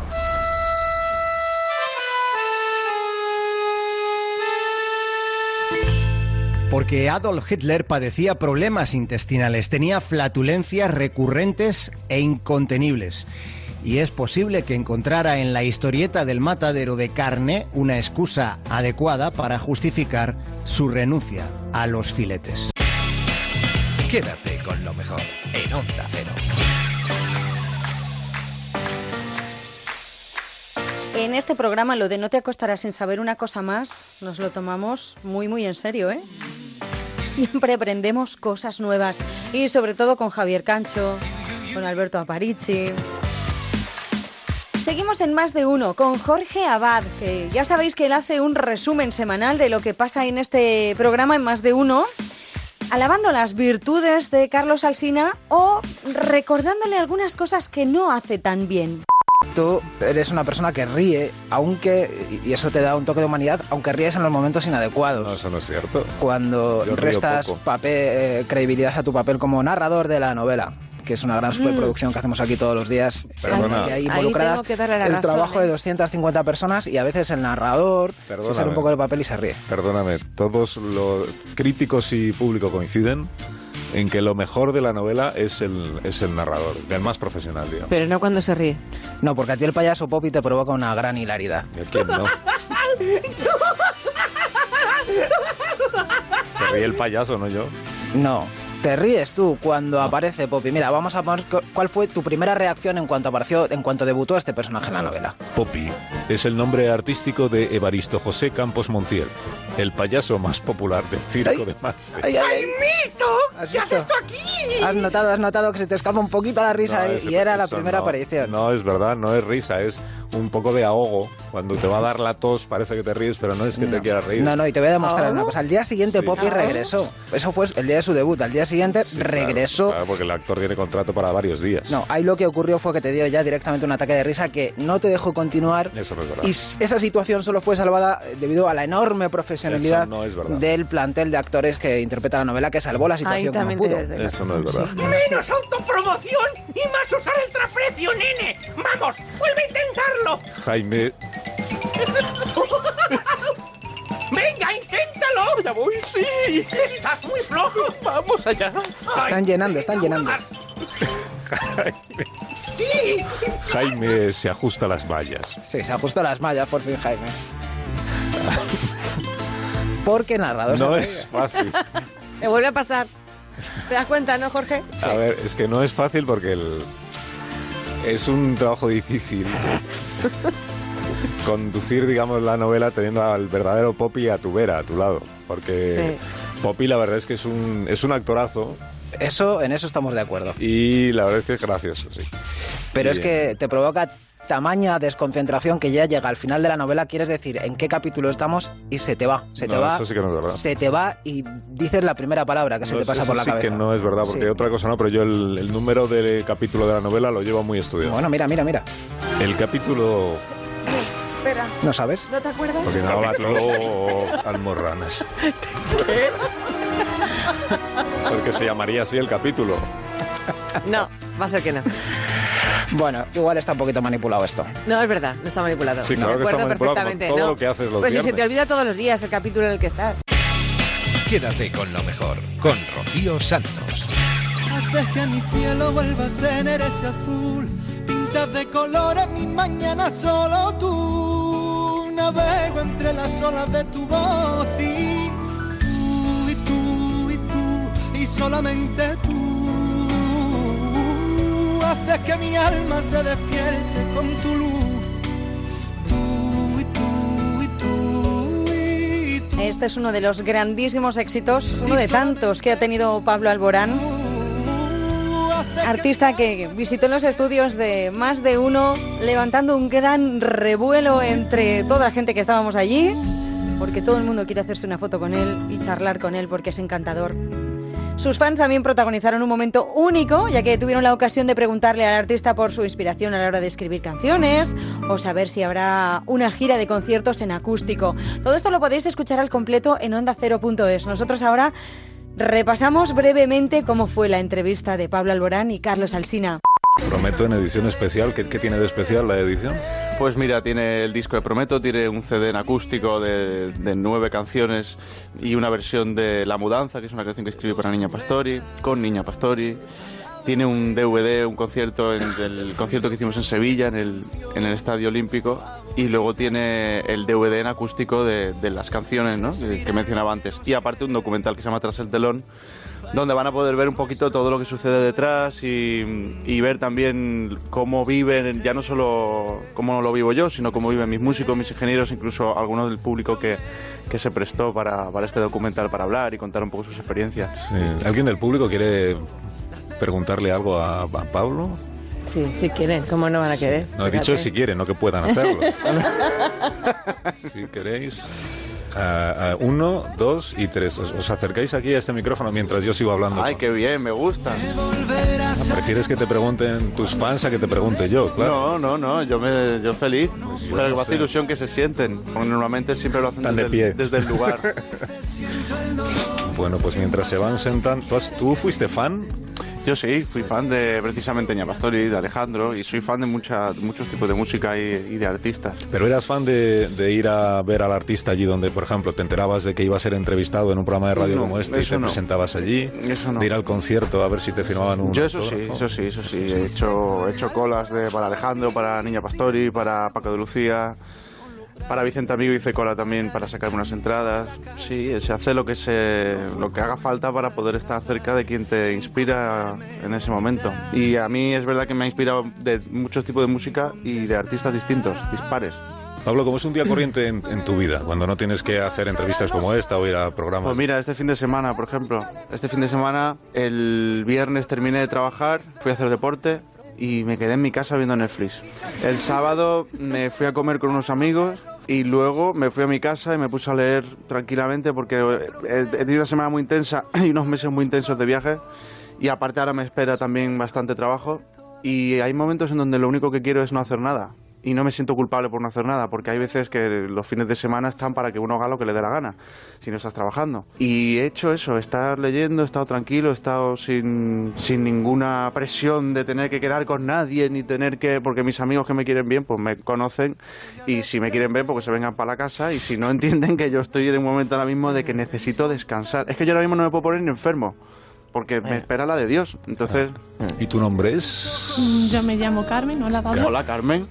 Eh, yo te quería preguntar, eh, en primer lugar, si en qué te inspiras normalmente al escribir una canción por ejemplo, si te has inspirado alguna vez, yo que sé, en una carta que te han escrito, en una palabra que te han dicho, o aquel día que fuiste a la playa y te rajaste un dedo del pie. ¿Te acuerdas de eso, eh? Sí, que pusiste un tweet y dijiste que te servía luego a la hora de escribir. Las canciones que tienes guardadas en el cajón. Ajá. eh, cuéntame un eh, poquito. Pues mira, Carmen, yo. mm, hay, es una suma de todo. Hay veces que no, no son historias mías, son historias de otras personas. Hay veces que, que me contáis en cartas cosas eh, que realmente pues tocan y llaman a puertas de lugares en donde de repente nace la inspiración y nace y, te- y vienen recuerdos pasados, vienen cosas de pues cosas que te emocionan y que necesitas de pronto escribir. Yo es verdad que no, no soy automático, yo no soy un robot, entonces yo sé que hay cosas que me inspiran, hay momentos que me inspiran y sé que inevitablemente me van a influir, sí o sí, en lo próximo que haga. Pero eso no quiere decir que sea directo, ¿no? Yo es, se, hago un viaje o me voy, o leo una carta, o leo un libro, ahora estoy leyendo un libro maravilloso, o veo una película, o tal. Yo sé que eso algún, está yendo a algún lugar. ¿no? Yo, por ejemplo, me, inscribo- me inspiro en tus canciones y es verdad que la inspiración es espontánea. Ah. No es decir, me voy a poner a escribir y ya te sale. No es así. Mm. Es simplemente con una palabra que te han puesto o algo, pues te viene a la mente y ya en el momento te pones a... Totalmente. Yo soy, soy parecido a ti. Pablo Alborán, muchas gracias por la visita. Muchas gracias a vosotros, qué bien. Oye, Carlos, no me has contado nada. No, hemos hablado nada, casi nada de nada. La próxima vez tienes que traer a, a todo el público para, para cuando te levantes a las 6 de la mañana. Sabes que yo conocí a tu padre, a ti, a ti te he conocido hoy. Sí, mi padre me ha dicho que es encantador. Conocí a tu padre un día que yo había tenido una experiencia difícil porque había peleado, bueno, había discutido con Jesús Quintero en una... Ajá. No, y luego hicimos una comida allí todos los... eh, muy agradable. Y ahí me presentaron a tu padre y me dijeron, pues Salvador es un, es un arquitecto, es el mejor arquitecto de Málaga, es una figura muy destacada de la sociedad civil malagueña, una, una serie de cosas, hasta que apareció Javier Caraballo, que es colaborador de este programa, me dijo, todo eso no es, todo eso es el pasado. Salvador es el padre de Pablo Alborán y ya no, está. no, Eso- no, mi padre, mi padre es mi padre porque es mi padre, pero yo soy hijo de Salvador Moreno, que No es un sabes el- arquitecto y gran, gran escritor. No, si tu padre me dijo, yo soy el padre de Pablo Alborán. Bueno, pues ya se lo dijo él. llevo con mucho orgullo. Ya lo dijo él, ya entonces me tengo que callar. Pues hablaba de ti con una gran admiración. Y yo hacia él. Y Pablo, yo- gracias por la está visita. escuchando. Gracias a ti, Que Carlos. te vaya muy bien. Gracias. gracias. No hay reglas para amar, no hay forma de acertar. Solo pretendo ser tu mejor verdad. Pero tú vienes y te vas, y yo alerto al corazón. Si te vas a quedar, no entenderé otro adiós que el hambre que tienes se olvida de las mordidas que ya le dio a mi vida. No vaya a ser que te quiera y te vuelvas a ir. No vaya a ser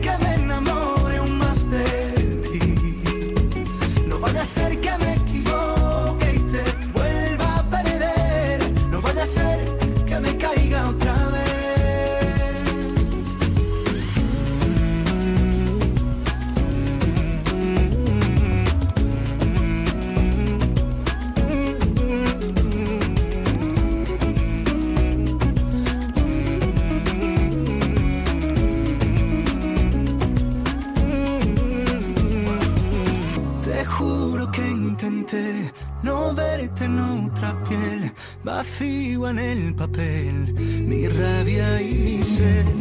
Espero no llevar la cruz de perdonar a quien no me hace bien y juega a marear. El tiempo no borra ni esconde tanta despedida, no busques más salida. No vaya a ser que te quiera y te vuelvas a ir. No vaya a ser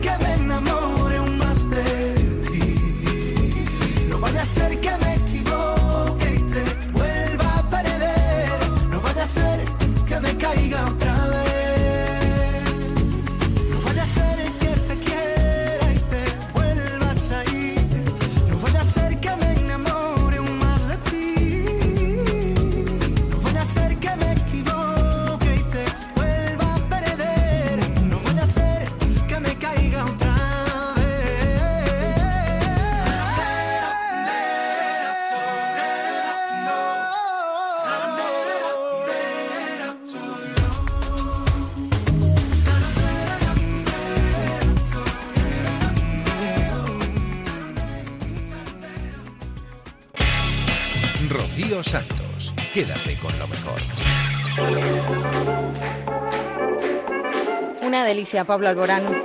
Más de uno presentando la edición especial de su disco, Prometo. La entrevista ya lo sabéis, al completo en onda0.es.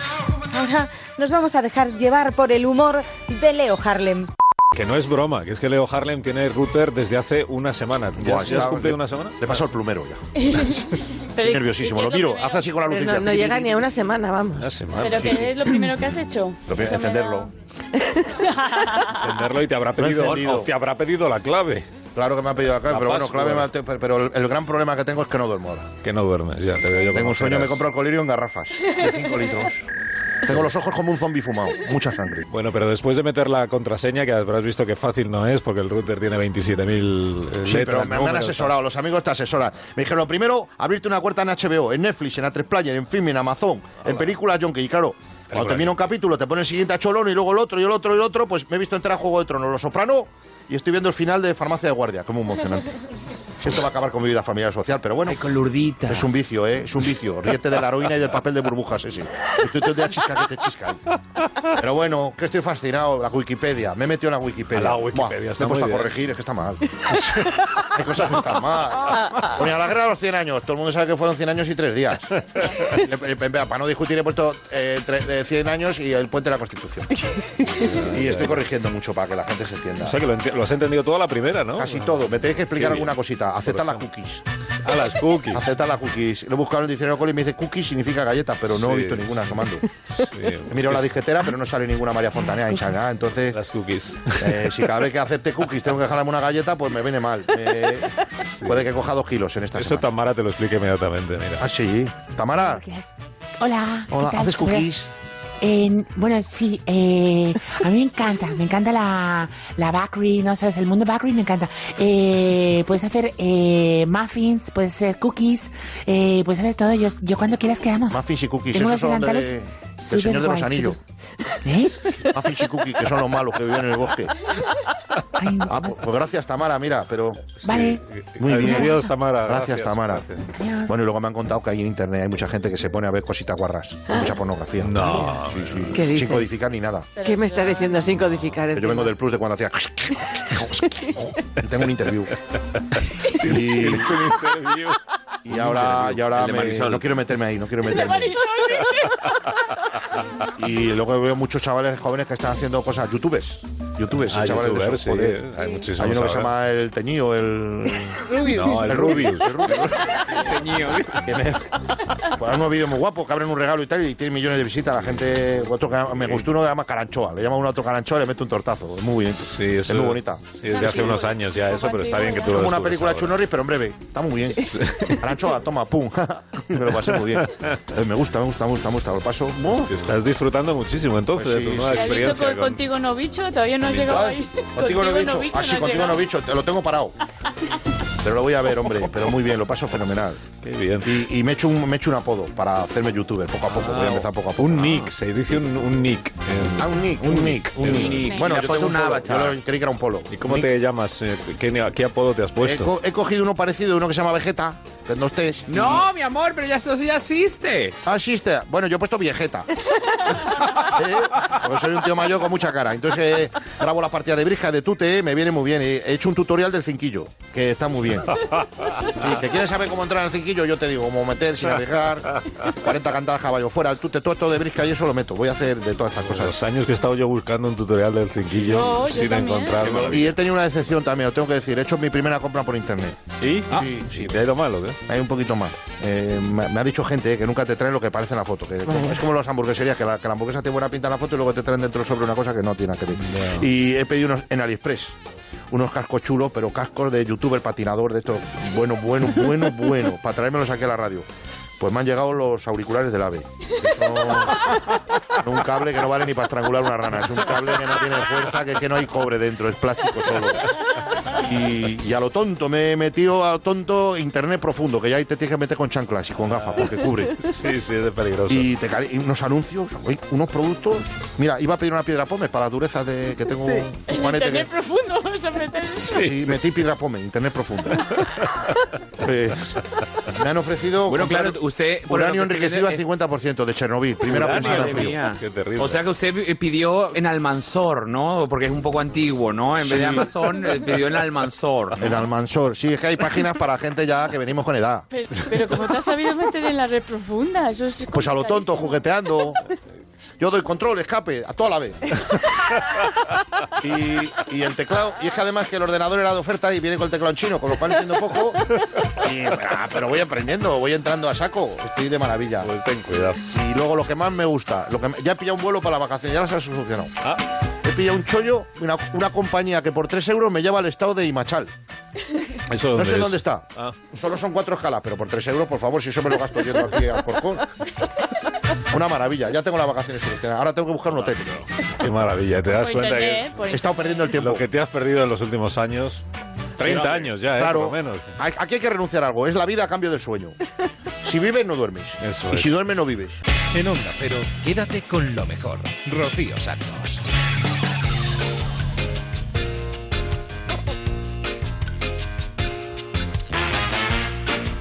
La madrugada del viernes es para disfrutar, que estamos ya en el fin de semana y yo creo que es un buen momento este para seguir con las risas, ¿verdad? Bueno, pues vamos a recibir, no con un fuerte aplauso, sino con la sonrisa de oreja a oreja a Agustín Jiménez. Es que mira, este es un espacio, verás, de humor que hacemos los jueves a esta hora y el problema es No, que no. los humoristas no han venido. Entonces, Y como tú eres entonces, así una persona graciosa... Como, claro, como no había otro, Hombre, en Onda Agraria no he visto a nadie más, pero... se llama cómico de guardia esto, ¿no? Es Cómico de guardia, sí, sí, sí.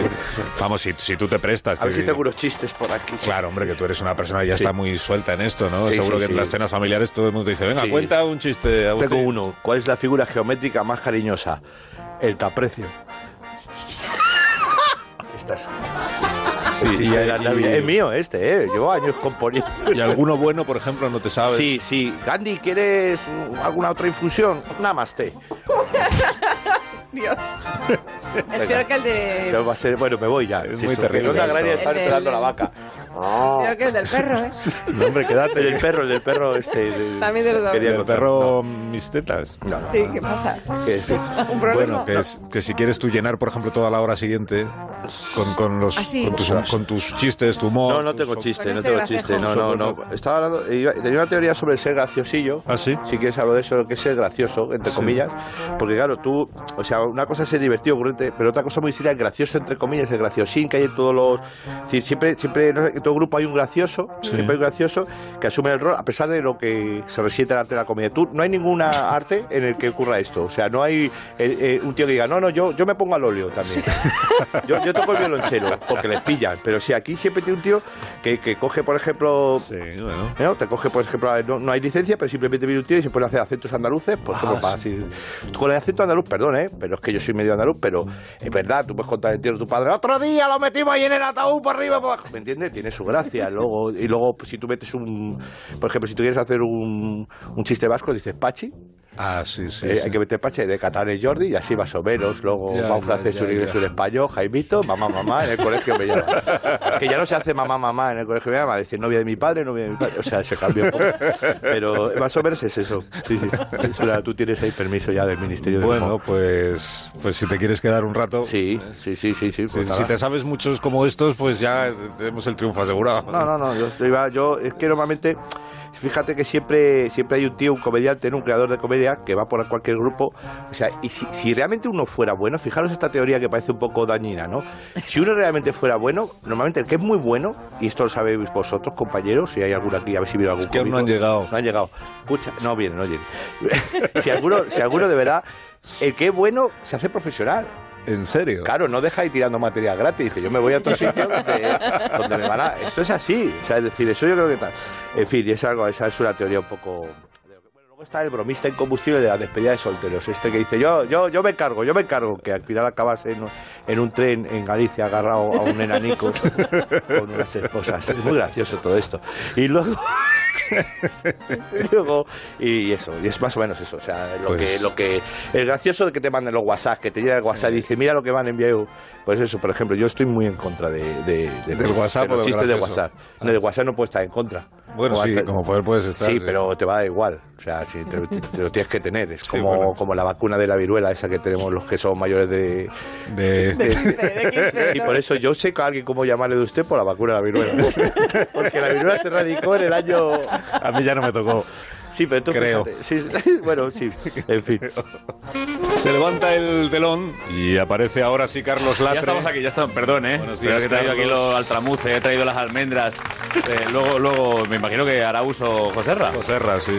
¿Qué tal? ¿Cómo estáis? Has traído la carne. La, no, todo, todo. la carne. Hoy quería solo panchitos y cosas de estas. Esos son para mí.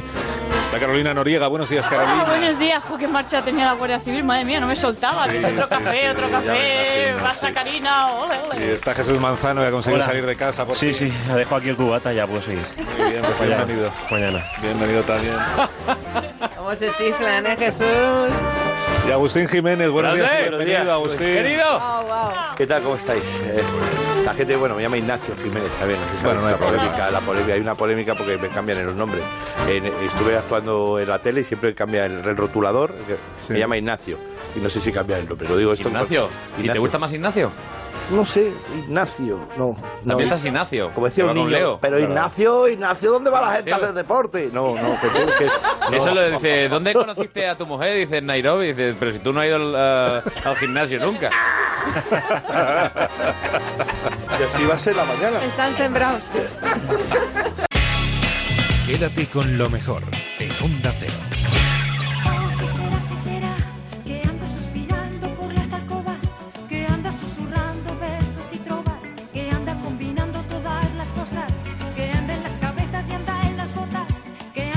Estaba eligiendo una canción para ponerla así de base mientras os cuento cosas de Ana Belén y me ha costado muchísimo porque todas me gustan y tiene un montonazo de éxitos. Esta semana estuvo en Julia en la Onda presentándonos un nuevo disco, un álbum que se llama Vida. Me ha encantado que hagas un disco nuevo, quiero decir, con canciones nuevas, después de 11 años, porque... Mm. ¿Por qué 11 años? Yo no, tengo la sensación que hubo un momento en que dijiste, va, ya no estreno más ya. ¿No? O, o te dio más pereza, porque son muchos años, 11, Sí. para hacer canciones nuevas, teniendo cerca gente tan buena compositora que solamente tenías que pedirle, quiero cantar o quiero hacer un disco Ya, nuevo pero para yo- que se pusieran. Sí, pero yo, yo sé, y además sí creo que lo hemos comentado, yo sé lo que cuesta hacer una canción, yo sé lo que le cuesta a Víctor escribir una canción para él mismo, y no sé, haz- a- a- andar como haciendo encarguitos, bueno, a ver si te sale una canción, bueno, no sé, yo creo que he tardado tanto porque no había nadie que me obligase a ello.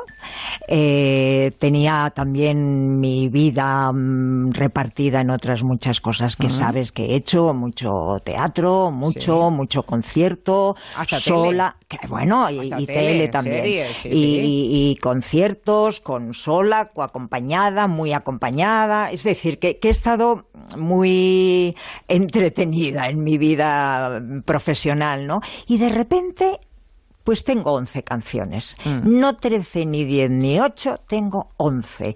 Y, y que me han parecido muy buenas. Y eso es lo que me ha mm, empujado a meterme en el estudio, ¿no? Pero estrenar canciones sobre el escenario, ¿qué añade? Porque no es lo mismo subir a un escenario, cantar un repertorio que está más que testado, que ya casi sabes en cada, ¿no? Como una obra de teatro, ¿no? En Sí. cada frase, en cada canción. Cómo se va a reaccionar la Claro, gente, cómo sí. va, qué va a hacer el público. Y de pronto, estrenar 11 canciones. Sí, pues ahí es- añade una incertidumbre que a lo mejor está bien para que la vida siga siendo apasionante. Pero si es que nuestra profesión se trata de eso. Ya. Es un poco el, el alambre, ¿eh? Mm. Es un poco ir en el filo del alambre, es la incertidumbre. Esa es nuestra vida, esta nuestra de los saltimbanquis. Saltimbanquis, está bien. ¿A que te gusta esto? Que nos Sí. lo han dicho muchas veces como insulto. Pues no hay que reivindicarlo como piropo, ¿verdad? Pues eh, yo me siento, me siento saltimbanqui. saltimbanqui, sí, y sí. estrenar es siempre el alambre, efectivamente. Sí, Pero sí, las canciones están muy bien y además oye, mm, no solamente ha escrito Víctor Manuel, Hmm. hay canciones escritas por, ah, por Rosalén, por Andrés Suárez, por Dani Martín, Hmm. por Jorge Dressler. Cada día nos gusta más Jorge Dressler en este ¿Verdad? programa. y qué, y qué, bien. canciones. Sí, y qué bien ahora cuando se le ha premiado. Vamos, cuando se ha Aquí celebramos esos Grammys. mucho. Pero hombre, claro, ¿cómo no? ¿Cómo no? Si es que tres, el tío que se ha llevado, es que quién. Eh, O sea, no, no, eso nos or- enorgullece, a, bueno, a mí como mm, parte de esta profesión, me, me, bueno, me una alegría tremenda, eso da mucho gusto, sí. David San José, que es tu hijo, es Mm. además el productor del disco. Mm. La relación con el productor, por lo que mm, fui por, por las veces que he charlado con grandes intérpretes como tú, me dicen que no es fácil, porque a veces son demasiado invasivos y otras pues eh, no se acaban de atrever porque tiene mucha personalidad el artista. Si además es tu hijo, yo no sé qué tipo de relación surge, pero Víctor Manuel nos dijo tu marido que, que David manda mucho, que nadie piense que que no, que manda, que manda. Eh, sí, es que yo creo que un productor, como un director de teatro, de cine, tiene que mandar, porque él es el responsable de todo eso, de todos nosotros, de todo ese producto, de todo lo que se está creando en ese momento. Yo necesito cada vez que trabajo, y mm, a ver, yo sola no trabajo, yo trabajo siempre en equipo, pero sobre todo a las órdenes de un director, y yo me pongo exactamente las órdenes y necesito tanto saber que me puedo mm, abandonar a, esa persona, a ese director o directora o productor, yo necesito confiar muchísimo. Y, una vez que, que- empiezo a trabajar con él, si ese director es exigente, si ese productor, si ese compañero es exigente, es fantástico. Porque no hay nada peor que mm, aquí nosotros en esta profesión pensar que lo sabemos y que eso que vamos a hacer es facilito. Eh, eh, Es que no, no puede ser. Entonces, primero, David es, mm, tiene un carácter fantástico porque se parece mucho a Víctor de carácter. Eso quiere- Y sa- quiere decir que es no. muy, tiene muy buen carácter. O Que sea, tiene buen carácter. Pero muy buen carácter, muy buen carácter. O sea, David no da una voz más alta que otra en ningún momento. O sea, no para nada. Y te dice Tú eres las más cosas. revoltosa, tú eres un poco más revoltosa. Sí, ¿no? hombre, yo grito, yo chillo mucho y yo se me va la fuerza por la boca, pero esto no es ninguna novedad. No te imagino sí. así arremangada, en plan... Sí, sí, sí, sí, yo mucho, yo mucho. Yo, en ese sentido, soy como las mujeres de mi familia, que han sido todas un poco así. Sí, sí. Lía con tu pelo edredón de terciopelo que me pueda guarecer. Si me encuentra en cueros el amanecer, lía entre tus labios a los míos, respirando en el vacío aprenderé como por la boca muere y mata el pez. Lías de la araña que enmaraña mi razón, que te quiero mucho y es sin ton ni son.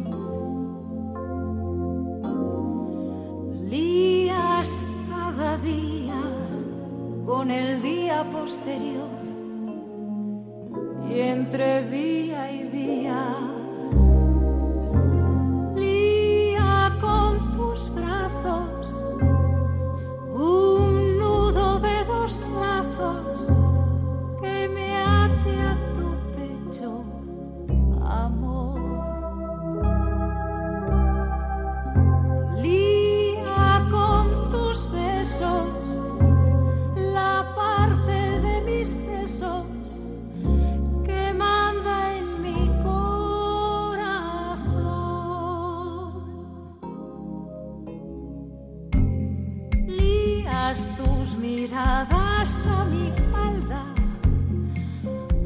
debajo de mi espalda, digo yo que mejor que el ojo pongas la intención.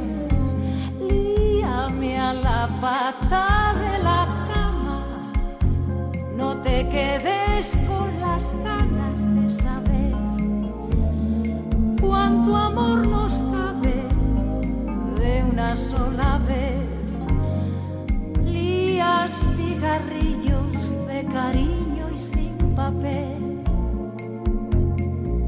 para que los fume dentro de tu piel. Lías la cruceta de esta pobre marioneta y entre lío y lío,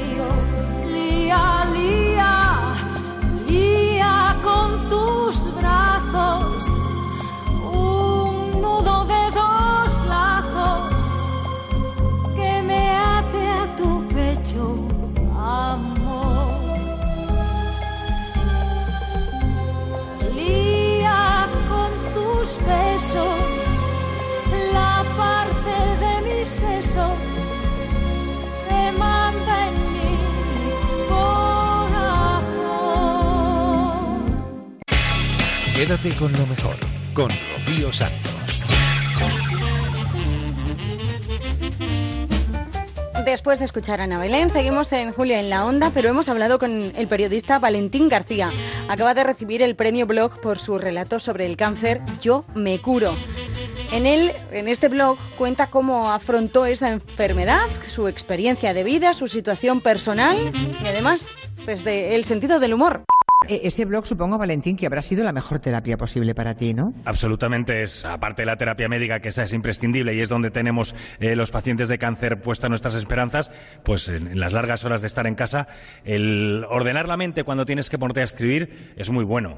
Y ordenarla no solamente tus ideas, sino con un fondo, con una idea clara de, en este caso, de ser optimista, de decir, a mí si el cáncer me lleva, porque si está para mí, estará para mí, eso lo tengo muy claro, pero mientras tanto, no me quedar en un sillón lamentándome, viendo la tele, para nada. Quiero seguir con mi vida y lo que me quede, que espero que sean muchos años, que sea de la mejor calidad en todos los sentidos. Oye, y de- entre el diagnóstico y que te pones a, a escribir y a hacer ese blog, ¿pasa mucho tiempo? Porque supongo que eh, en principio cuando te dan ese diagnóstico te debes... eh, un- un Te poco- mueres, te mueres. Te mueres. Sí, sí. O sea, te- O sea, la, expresión es, ¿no? te dicen, eh, tienes cáncer, un cáncer de pulmón que y viene... crees que te vas a morir ya. Sí, sí, sí, porque bueno, para, es que no sabes ni, ni cómo estás. Pero al poco me reuní conmigo mismo y decidí. Empezar a escribir. Sí, el que lo, lo intelectualicé. Dije, quiero que esta sea mi actitud.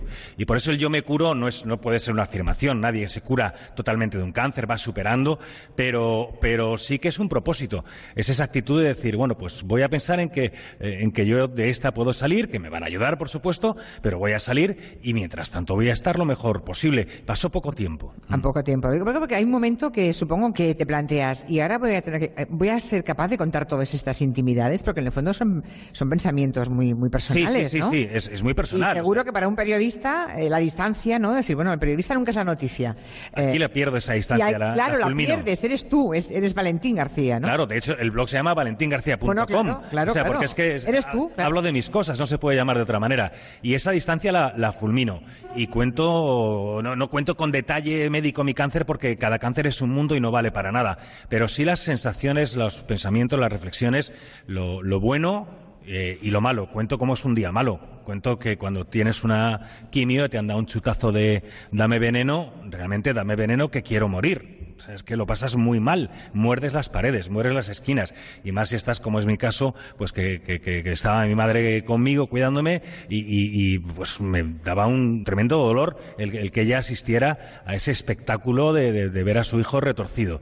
Todas esas cosas las cuento, pero luego cuento siempre las cosas buenas. Es que a mí el cáncer me ha traído cosas buenas. Y además lo cuentas con sentido del humor. Sí, Eso procuro, porque bueno, es, es mi forma. de- ahora porque estoy aquí todo cortado y eso que me dedico a la ¿Estás cor- radio. Ah, ¿esto es, ¿esto es estar cortado? Coño, es que estoy con Julia Otero. A ver Oh, si te crees menos- que esto me pasa a mí todos los miércoles. ¿Sabes? O sea, un periodista de Sevilla y Pues tal, menos y- mal que has cortado. y estoy aquí con Julia Otero. O sea, es que no me da el móvil para hacerme mal fotos. Pues ya, que sea consciente. Aplaudan, aplaudan, que se la merece Valentín. Es verdad. Pues tenemos que hacernos una más cerca, ¿eh? Sí, sí, Porque además- te, te han puesto en la otra punta de la mesa. Sí, sí, sí, no, pero es que oye, tenéis un montaje magnífico. Además, te tengo que dar una de las pulseras de Yo me curo. Ah, muy bien. Para ver si, si la quieres llevar. Y, y esa, ya te digo, esa ya no sé lo que iba a decir, que es lo normal. Que, que eso. ¿Del sentido del humor Ah, sí, hablábamos? siempre, siempre, porque es, yo, es mi forma natural de ser. Por eso también esa salida hacia el blog eh, es una salida natural. Yo soy una persona eh, muy expansiva, soy de los tíos más intensos que hay en, España y, y- sí, sí, tengo una intensidad a prueba de bombas y, y yo tengo que hablar y tengo que contar cosas. Y ahora que me pasan eh, pocas cosas porque, porque tengo mi vida parada, pendiente de reforma y de hacer otra vida que va a ser distinta. Pero no tienes un antes. aspecto estupendo. Estoy en un grandísimo Yo creo que momento. ahora estás en un buen momento, Sí, porque tienes, eh, sinceramente te lo digo, ¿eh? Es verdad, es verdad. Tienes un, un aspecto absolutamente saludable. Sí, hay dos cosas. Una, eh, me quitaron los corticoides, que es buena cosa. Claro. Y entonces se te quita la cara de, de bollo. Y entonces, entre que se, ya he pasado efecto corticoides y que hace dos semanas me han dado los resultados de las últimas pruebas y son, en fin, los mejores para mí, metástasis. eh, soy tan intenso que me puse a tener cáncer con cuatro metástasis, porque con dos era poca cosa. Para mí, entonces cuatro. Y, y las cuatro están o paradas o en retroceso. Bueno. Y entonces, claro, eso te da un cambio y un ánimo magnífico. Qué buena noticia, Valentín. Celebro que la compartas con nosotros. Estamos Muchísimas felices de que tenga, tenga premio ese blog que tú sigues. ¿Y a quién se lo recomiendas? No lo sé. Lo digo porque a lo mejor mucha gente no lo conoce, gente que está pasando un cáncer o que lo ha superado o que tiene próximo a algún familiar. Pues Eh, mira, lo ¿para quién, recomiendo- ¿Para quién puede Lo funcionar? recomiendo, eh, y y lo digo de- con toda la humildad, de verdad, porque yo soy el primer sorprendido con la repercusión que está teniendo. Pero a tenor de lo que me dice la gente que lo sigue, lo recomiendo. Para la gente que tiene cáncer o una enfermedad dura eh, en sus carnes o próximo, porque creo que, que mi mirada puede ser también su mirada. La vida es hermosísima aunque estemos malos. Quédate con lo mejor en Onda Cero.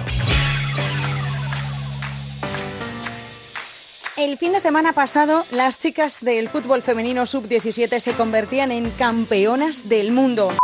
Qué euforia, ¿eh? La selección española de fútbol femenino, las chicas de Toña Is, levantaron ayer la Copa del Mundo en Uruguay, en el Estadio Charrúa de Montevideo. Vencieron a las mexicanas 2 a 1. Los dos golazos los marcó Claudia Pina, que además ha ganado también el balón de oro y la bota de plata, y ha sido elegida mejor jugadora del mundial. Y lo que consiguieron ayer las chicas de la Roja sub-17 fue un hito histórico. Pues Ana Rodríguez nos va a contar cómo ha sido ese recibimiento y quién estaba en la federación para homenajear a las 24 campeonas. Ujú. ¿Y qué tal estaba el presidente de la federación, Luis Rubiales, que ha hecho ese merecidísimo homenaje a nuestras 21 heroínas y a la seleccionadora Toña Is después de ese primer mundial para el fútbol femenino español, ese histórico 1 de diciembre del 2018 que ya quedará para nuestra historia? Un título muy, muy, muy trabajado y muy luchado por muchas mujeres desde hace muchos años y eso lo hemos visto hoy en un emotivo discurso de la seleccionadora de Toña. Is, que creo que era plenamente consciente de lo que ha costado llegar a- hasta este momento, de lo que se ha luchado. Tenemos un mundial absoluto el próximo verano, en el que tenemos puestas muchas ilusiones y la primera barrera yo creo que ya se ha derribado, que el fútbol no es de chicos, eso ya pasó a la historia y que era tan fácil como ver que las niñas que juegan al fútbol no son bichos raros, que es lo que hay y partiendo de esa base pues llegan los triunfos. Gracias Ana, un, Un beso. abrazo. Gracias. En Onda Cero, quédate con lo mejor. Rocío Santos.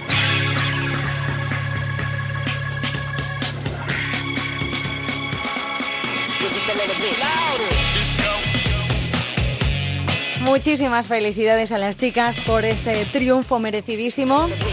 Que no somos bichos raros, ¿eh? que también nos gusta el fútbol a nosotras. El programa llega a su fin. Se nos han acabado las dos horas que tenemos para repasar lo mejor que ha sucedido en esta casa en los últimos días. Ya sabéis que lo tenéis todo al completo en ondacero.es y que si queréis podéis descargaros las aplicaciones para el móvil y la tablet que son gratis y así nos lleváis allá donde quiera que vayáis. Os voy a dejar con los gazapos, con el Somos Humanos de Julia en la Onda para que le pongáis una sonrisa de punto y final al programa. Pero recordad que la semana que viene, a eso de las 4 o 3 en Canarias, de la madrugada del viernes al sábado, volvemos. Que seáis muy felices. Adiós. ¿Tú conocías o conoces el Aquarium, el Museo Arqueológico de, de Sevilla? ¿Cómo dice que se llama? El Aquarium. Bajo el mar, bajo el mar. Sí, sí. No creo. ¿Qué he dicho, Marina? Aquarium. Ah, no, en la sala anticuarium. He dicho acuario. No te hemos Ah, entendido. Ya, ya. Manda huevos. Lo que más me ha gustado es que Elena Gijón había estado en el Aquarium de Sevilla. Quisiera ser un pez. No, no, O es sea- que Elena Gijón ha sido muy prudente y no te ha querido corregir. Mira si es buena persona. Veo que Pues Marina no. lo ha sido menos. Es mala, es mala. No, no. Marina es Marinator, ya lo sabes. Hasta la vista, baby. Dice que está dispuesto a comparecer en el Congreso cuando haga falta y que no dimite. Patricia Gijón. Patricia Gijón. ¡Contesta, coño! ¿Qué te he preguntado?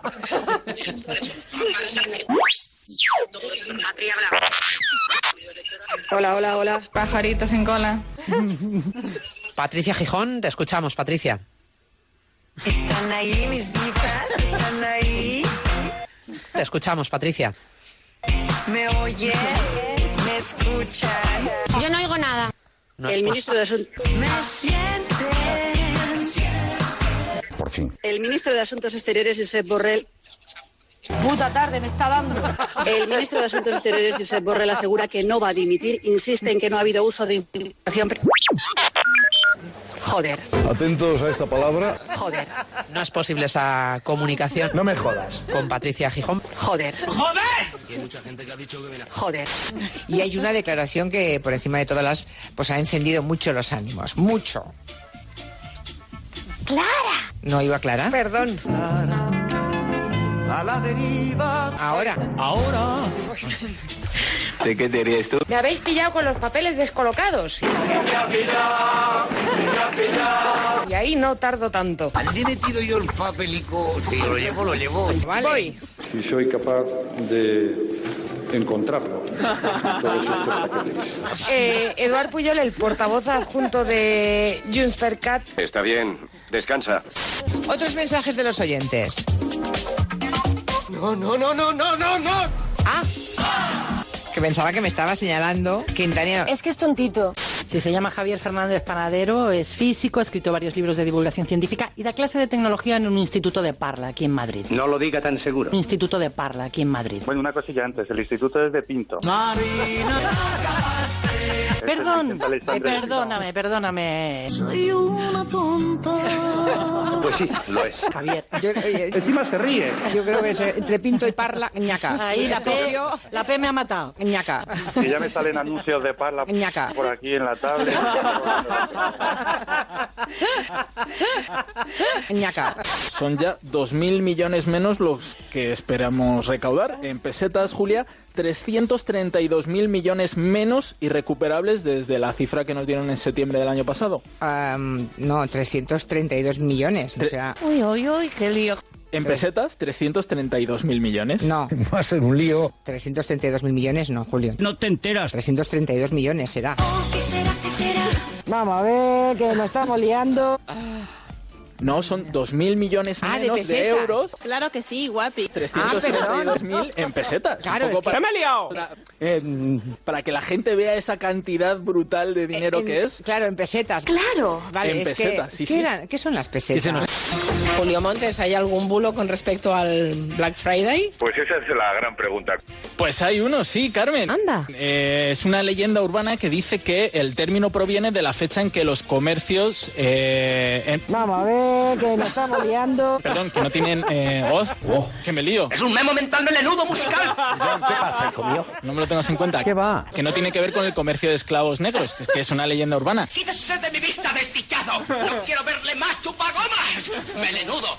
¡Alto! ¡Ye, ye! Mañana hacemos un programa desde la Domus de La Coruña, aprovechando que es la Mobile Week. ¿Cómo ha dicho usted? Mobile Week. Where is the bocata? Mobile Week. ¿Dan inglés? Yo creo que no. Esas mujeres. No, no, pero perdonadme, Por la pero crianza de su hijo. No obstante, la, la primera manera Juan de equilibrar Manuel, esto no es he la compartida. Uy, uy, uy, uy. Juan Manuel, no he acabado, Mm, ¿vale? Perdona. Josefina Castelví fue la primera mujer española que participó en una expedición. ¿Qué le pasa? En una expedición antártica. Antártica. Hoy, hoy, hoy, hoy. Bióloga y oceanógrafa. eh, ¿Qué te y oceanógrafa. Estoy un poquito nerviosa. Hasta 1997. Tranquila, reina. Vamos a repasar su trayectoria. Bueno, una mala tarde la tiene cualquiera. In our Christmas time. So, So potro. and the snow fry. We are going to listen jazz. On the cold and grey Chicago. Cañita brava. Baby Benny Charlie's morning in the ghetto. In our Christmas time. So, the mama cry. Happy Christmas de John Lennon. For the nifi one sido sido ni modliti engri fin the ghetto. The light with the music. Very welcome everybody here. Yeah, we simply ten and good on the way. Music I love. Love. Love. Love. Puede vuelte. Jazz. Happy Christmas de John Lennon. De huelgen heikiliti we renibus please street white blues in the ghetto. ¿Qué he dicho, Marina? Joder. ¿He dicho? Joder. No, no, Iñaka. And the hanga y ven. Perdón, que no tienen eh, voz. Que me lío. So si estar Ruan Street, naili just to feel he found the ghetto. Patricia Gijón. Juan Manuel, no he acabado. Vale. Joder, insiste en que no ha habido uso de información. Hola, hola, hola, hola, hola, hola. Marina os ha encendido mucho los ánimos. Mucho. ¿Y qué somos? El ministro de Asuntos Exteriores, Josep Borrell. No, hija, no. ¿Qué somos? Los Sioux, los Cheyenne. Sí, hija, sí. Somos humanos. En Onda Cero, quédate con lo mejor. Rocío Santos. Fire. Let me see you dance, babe.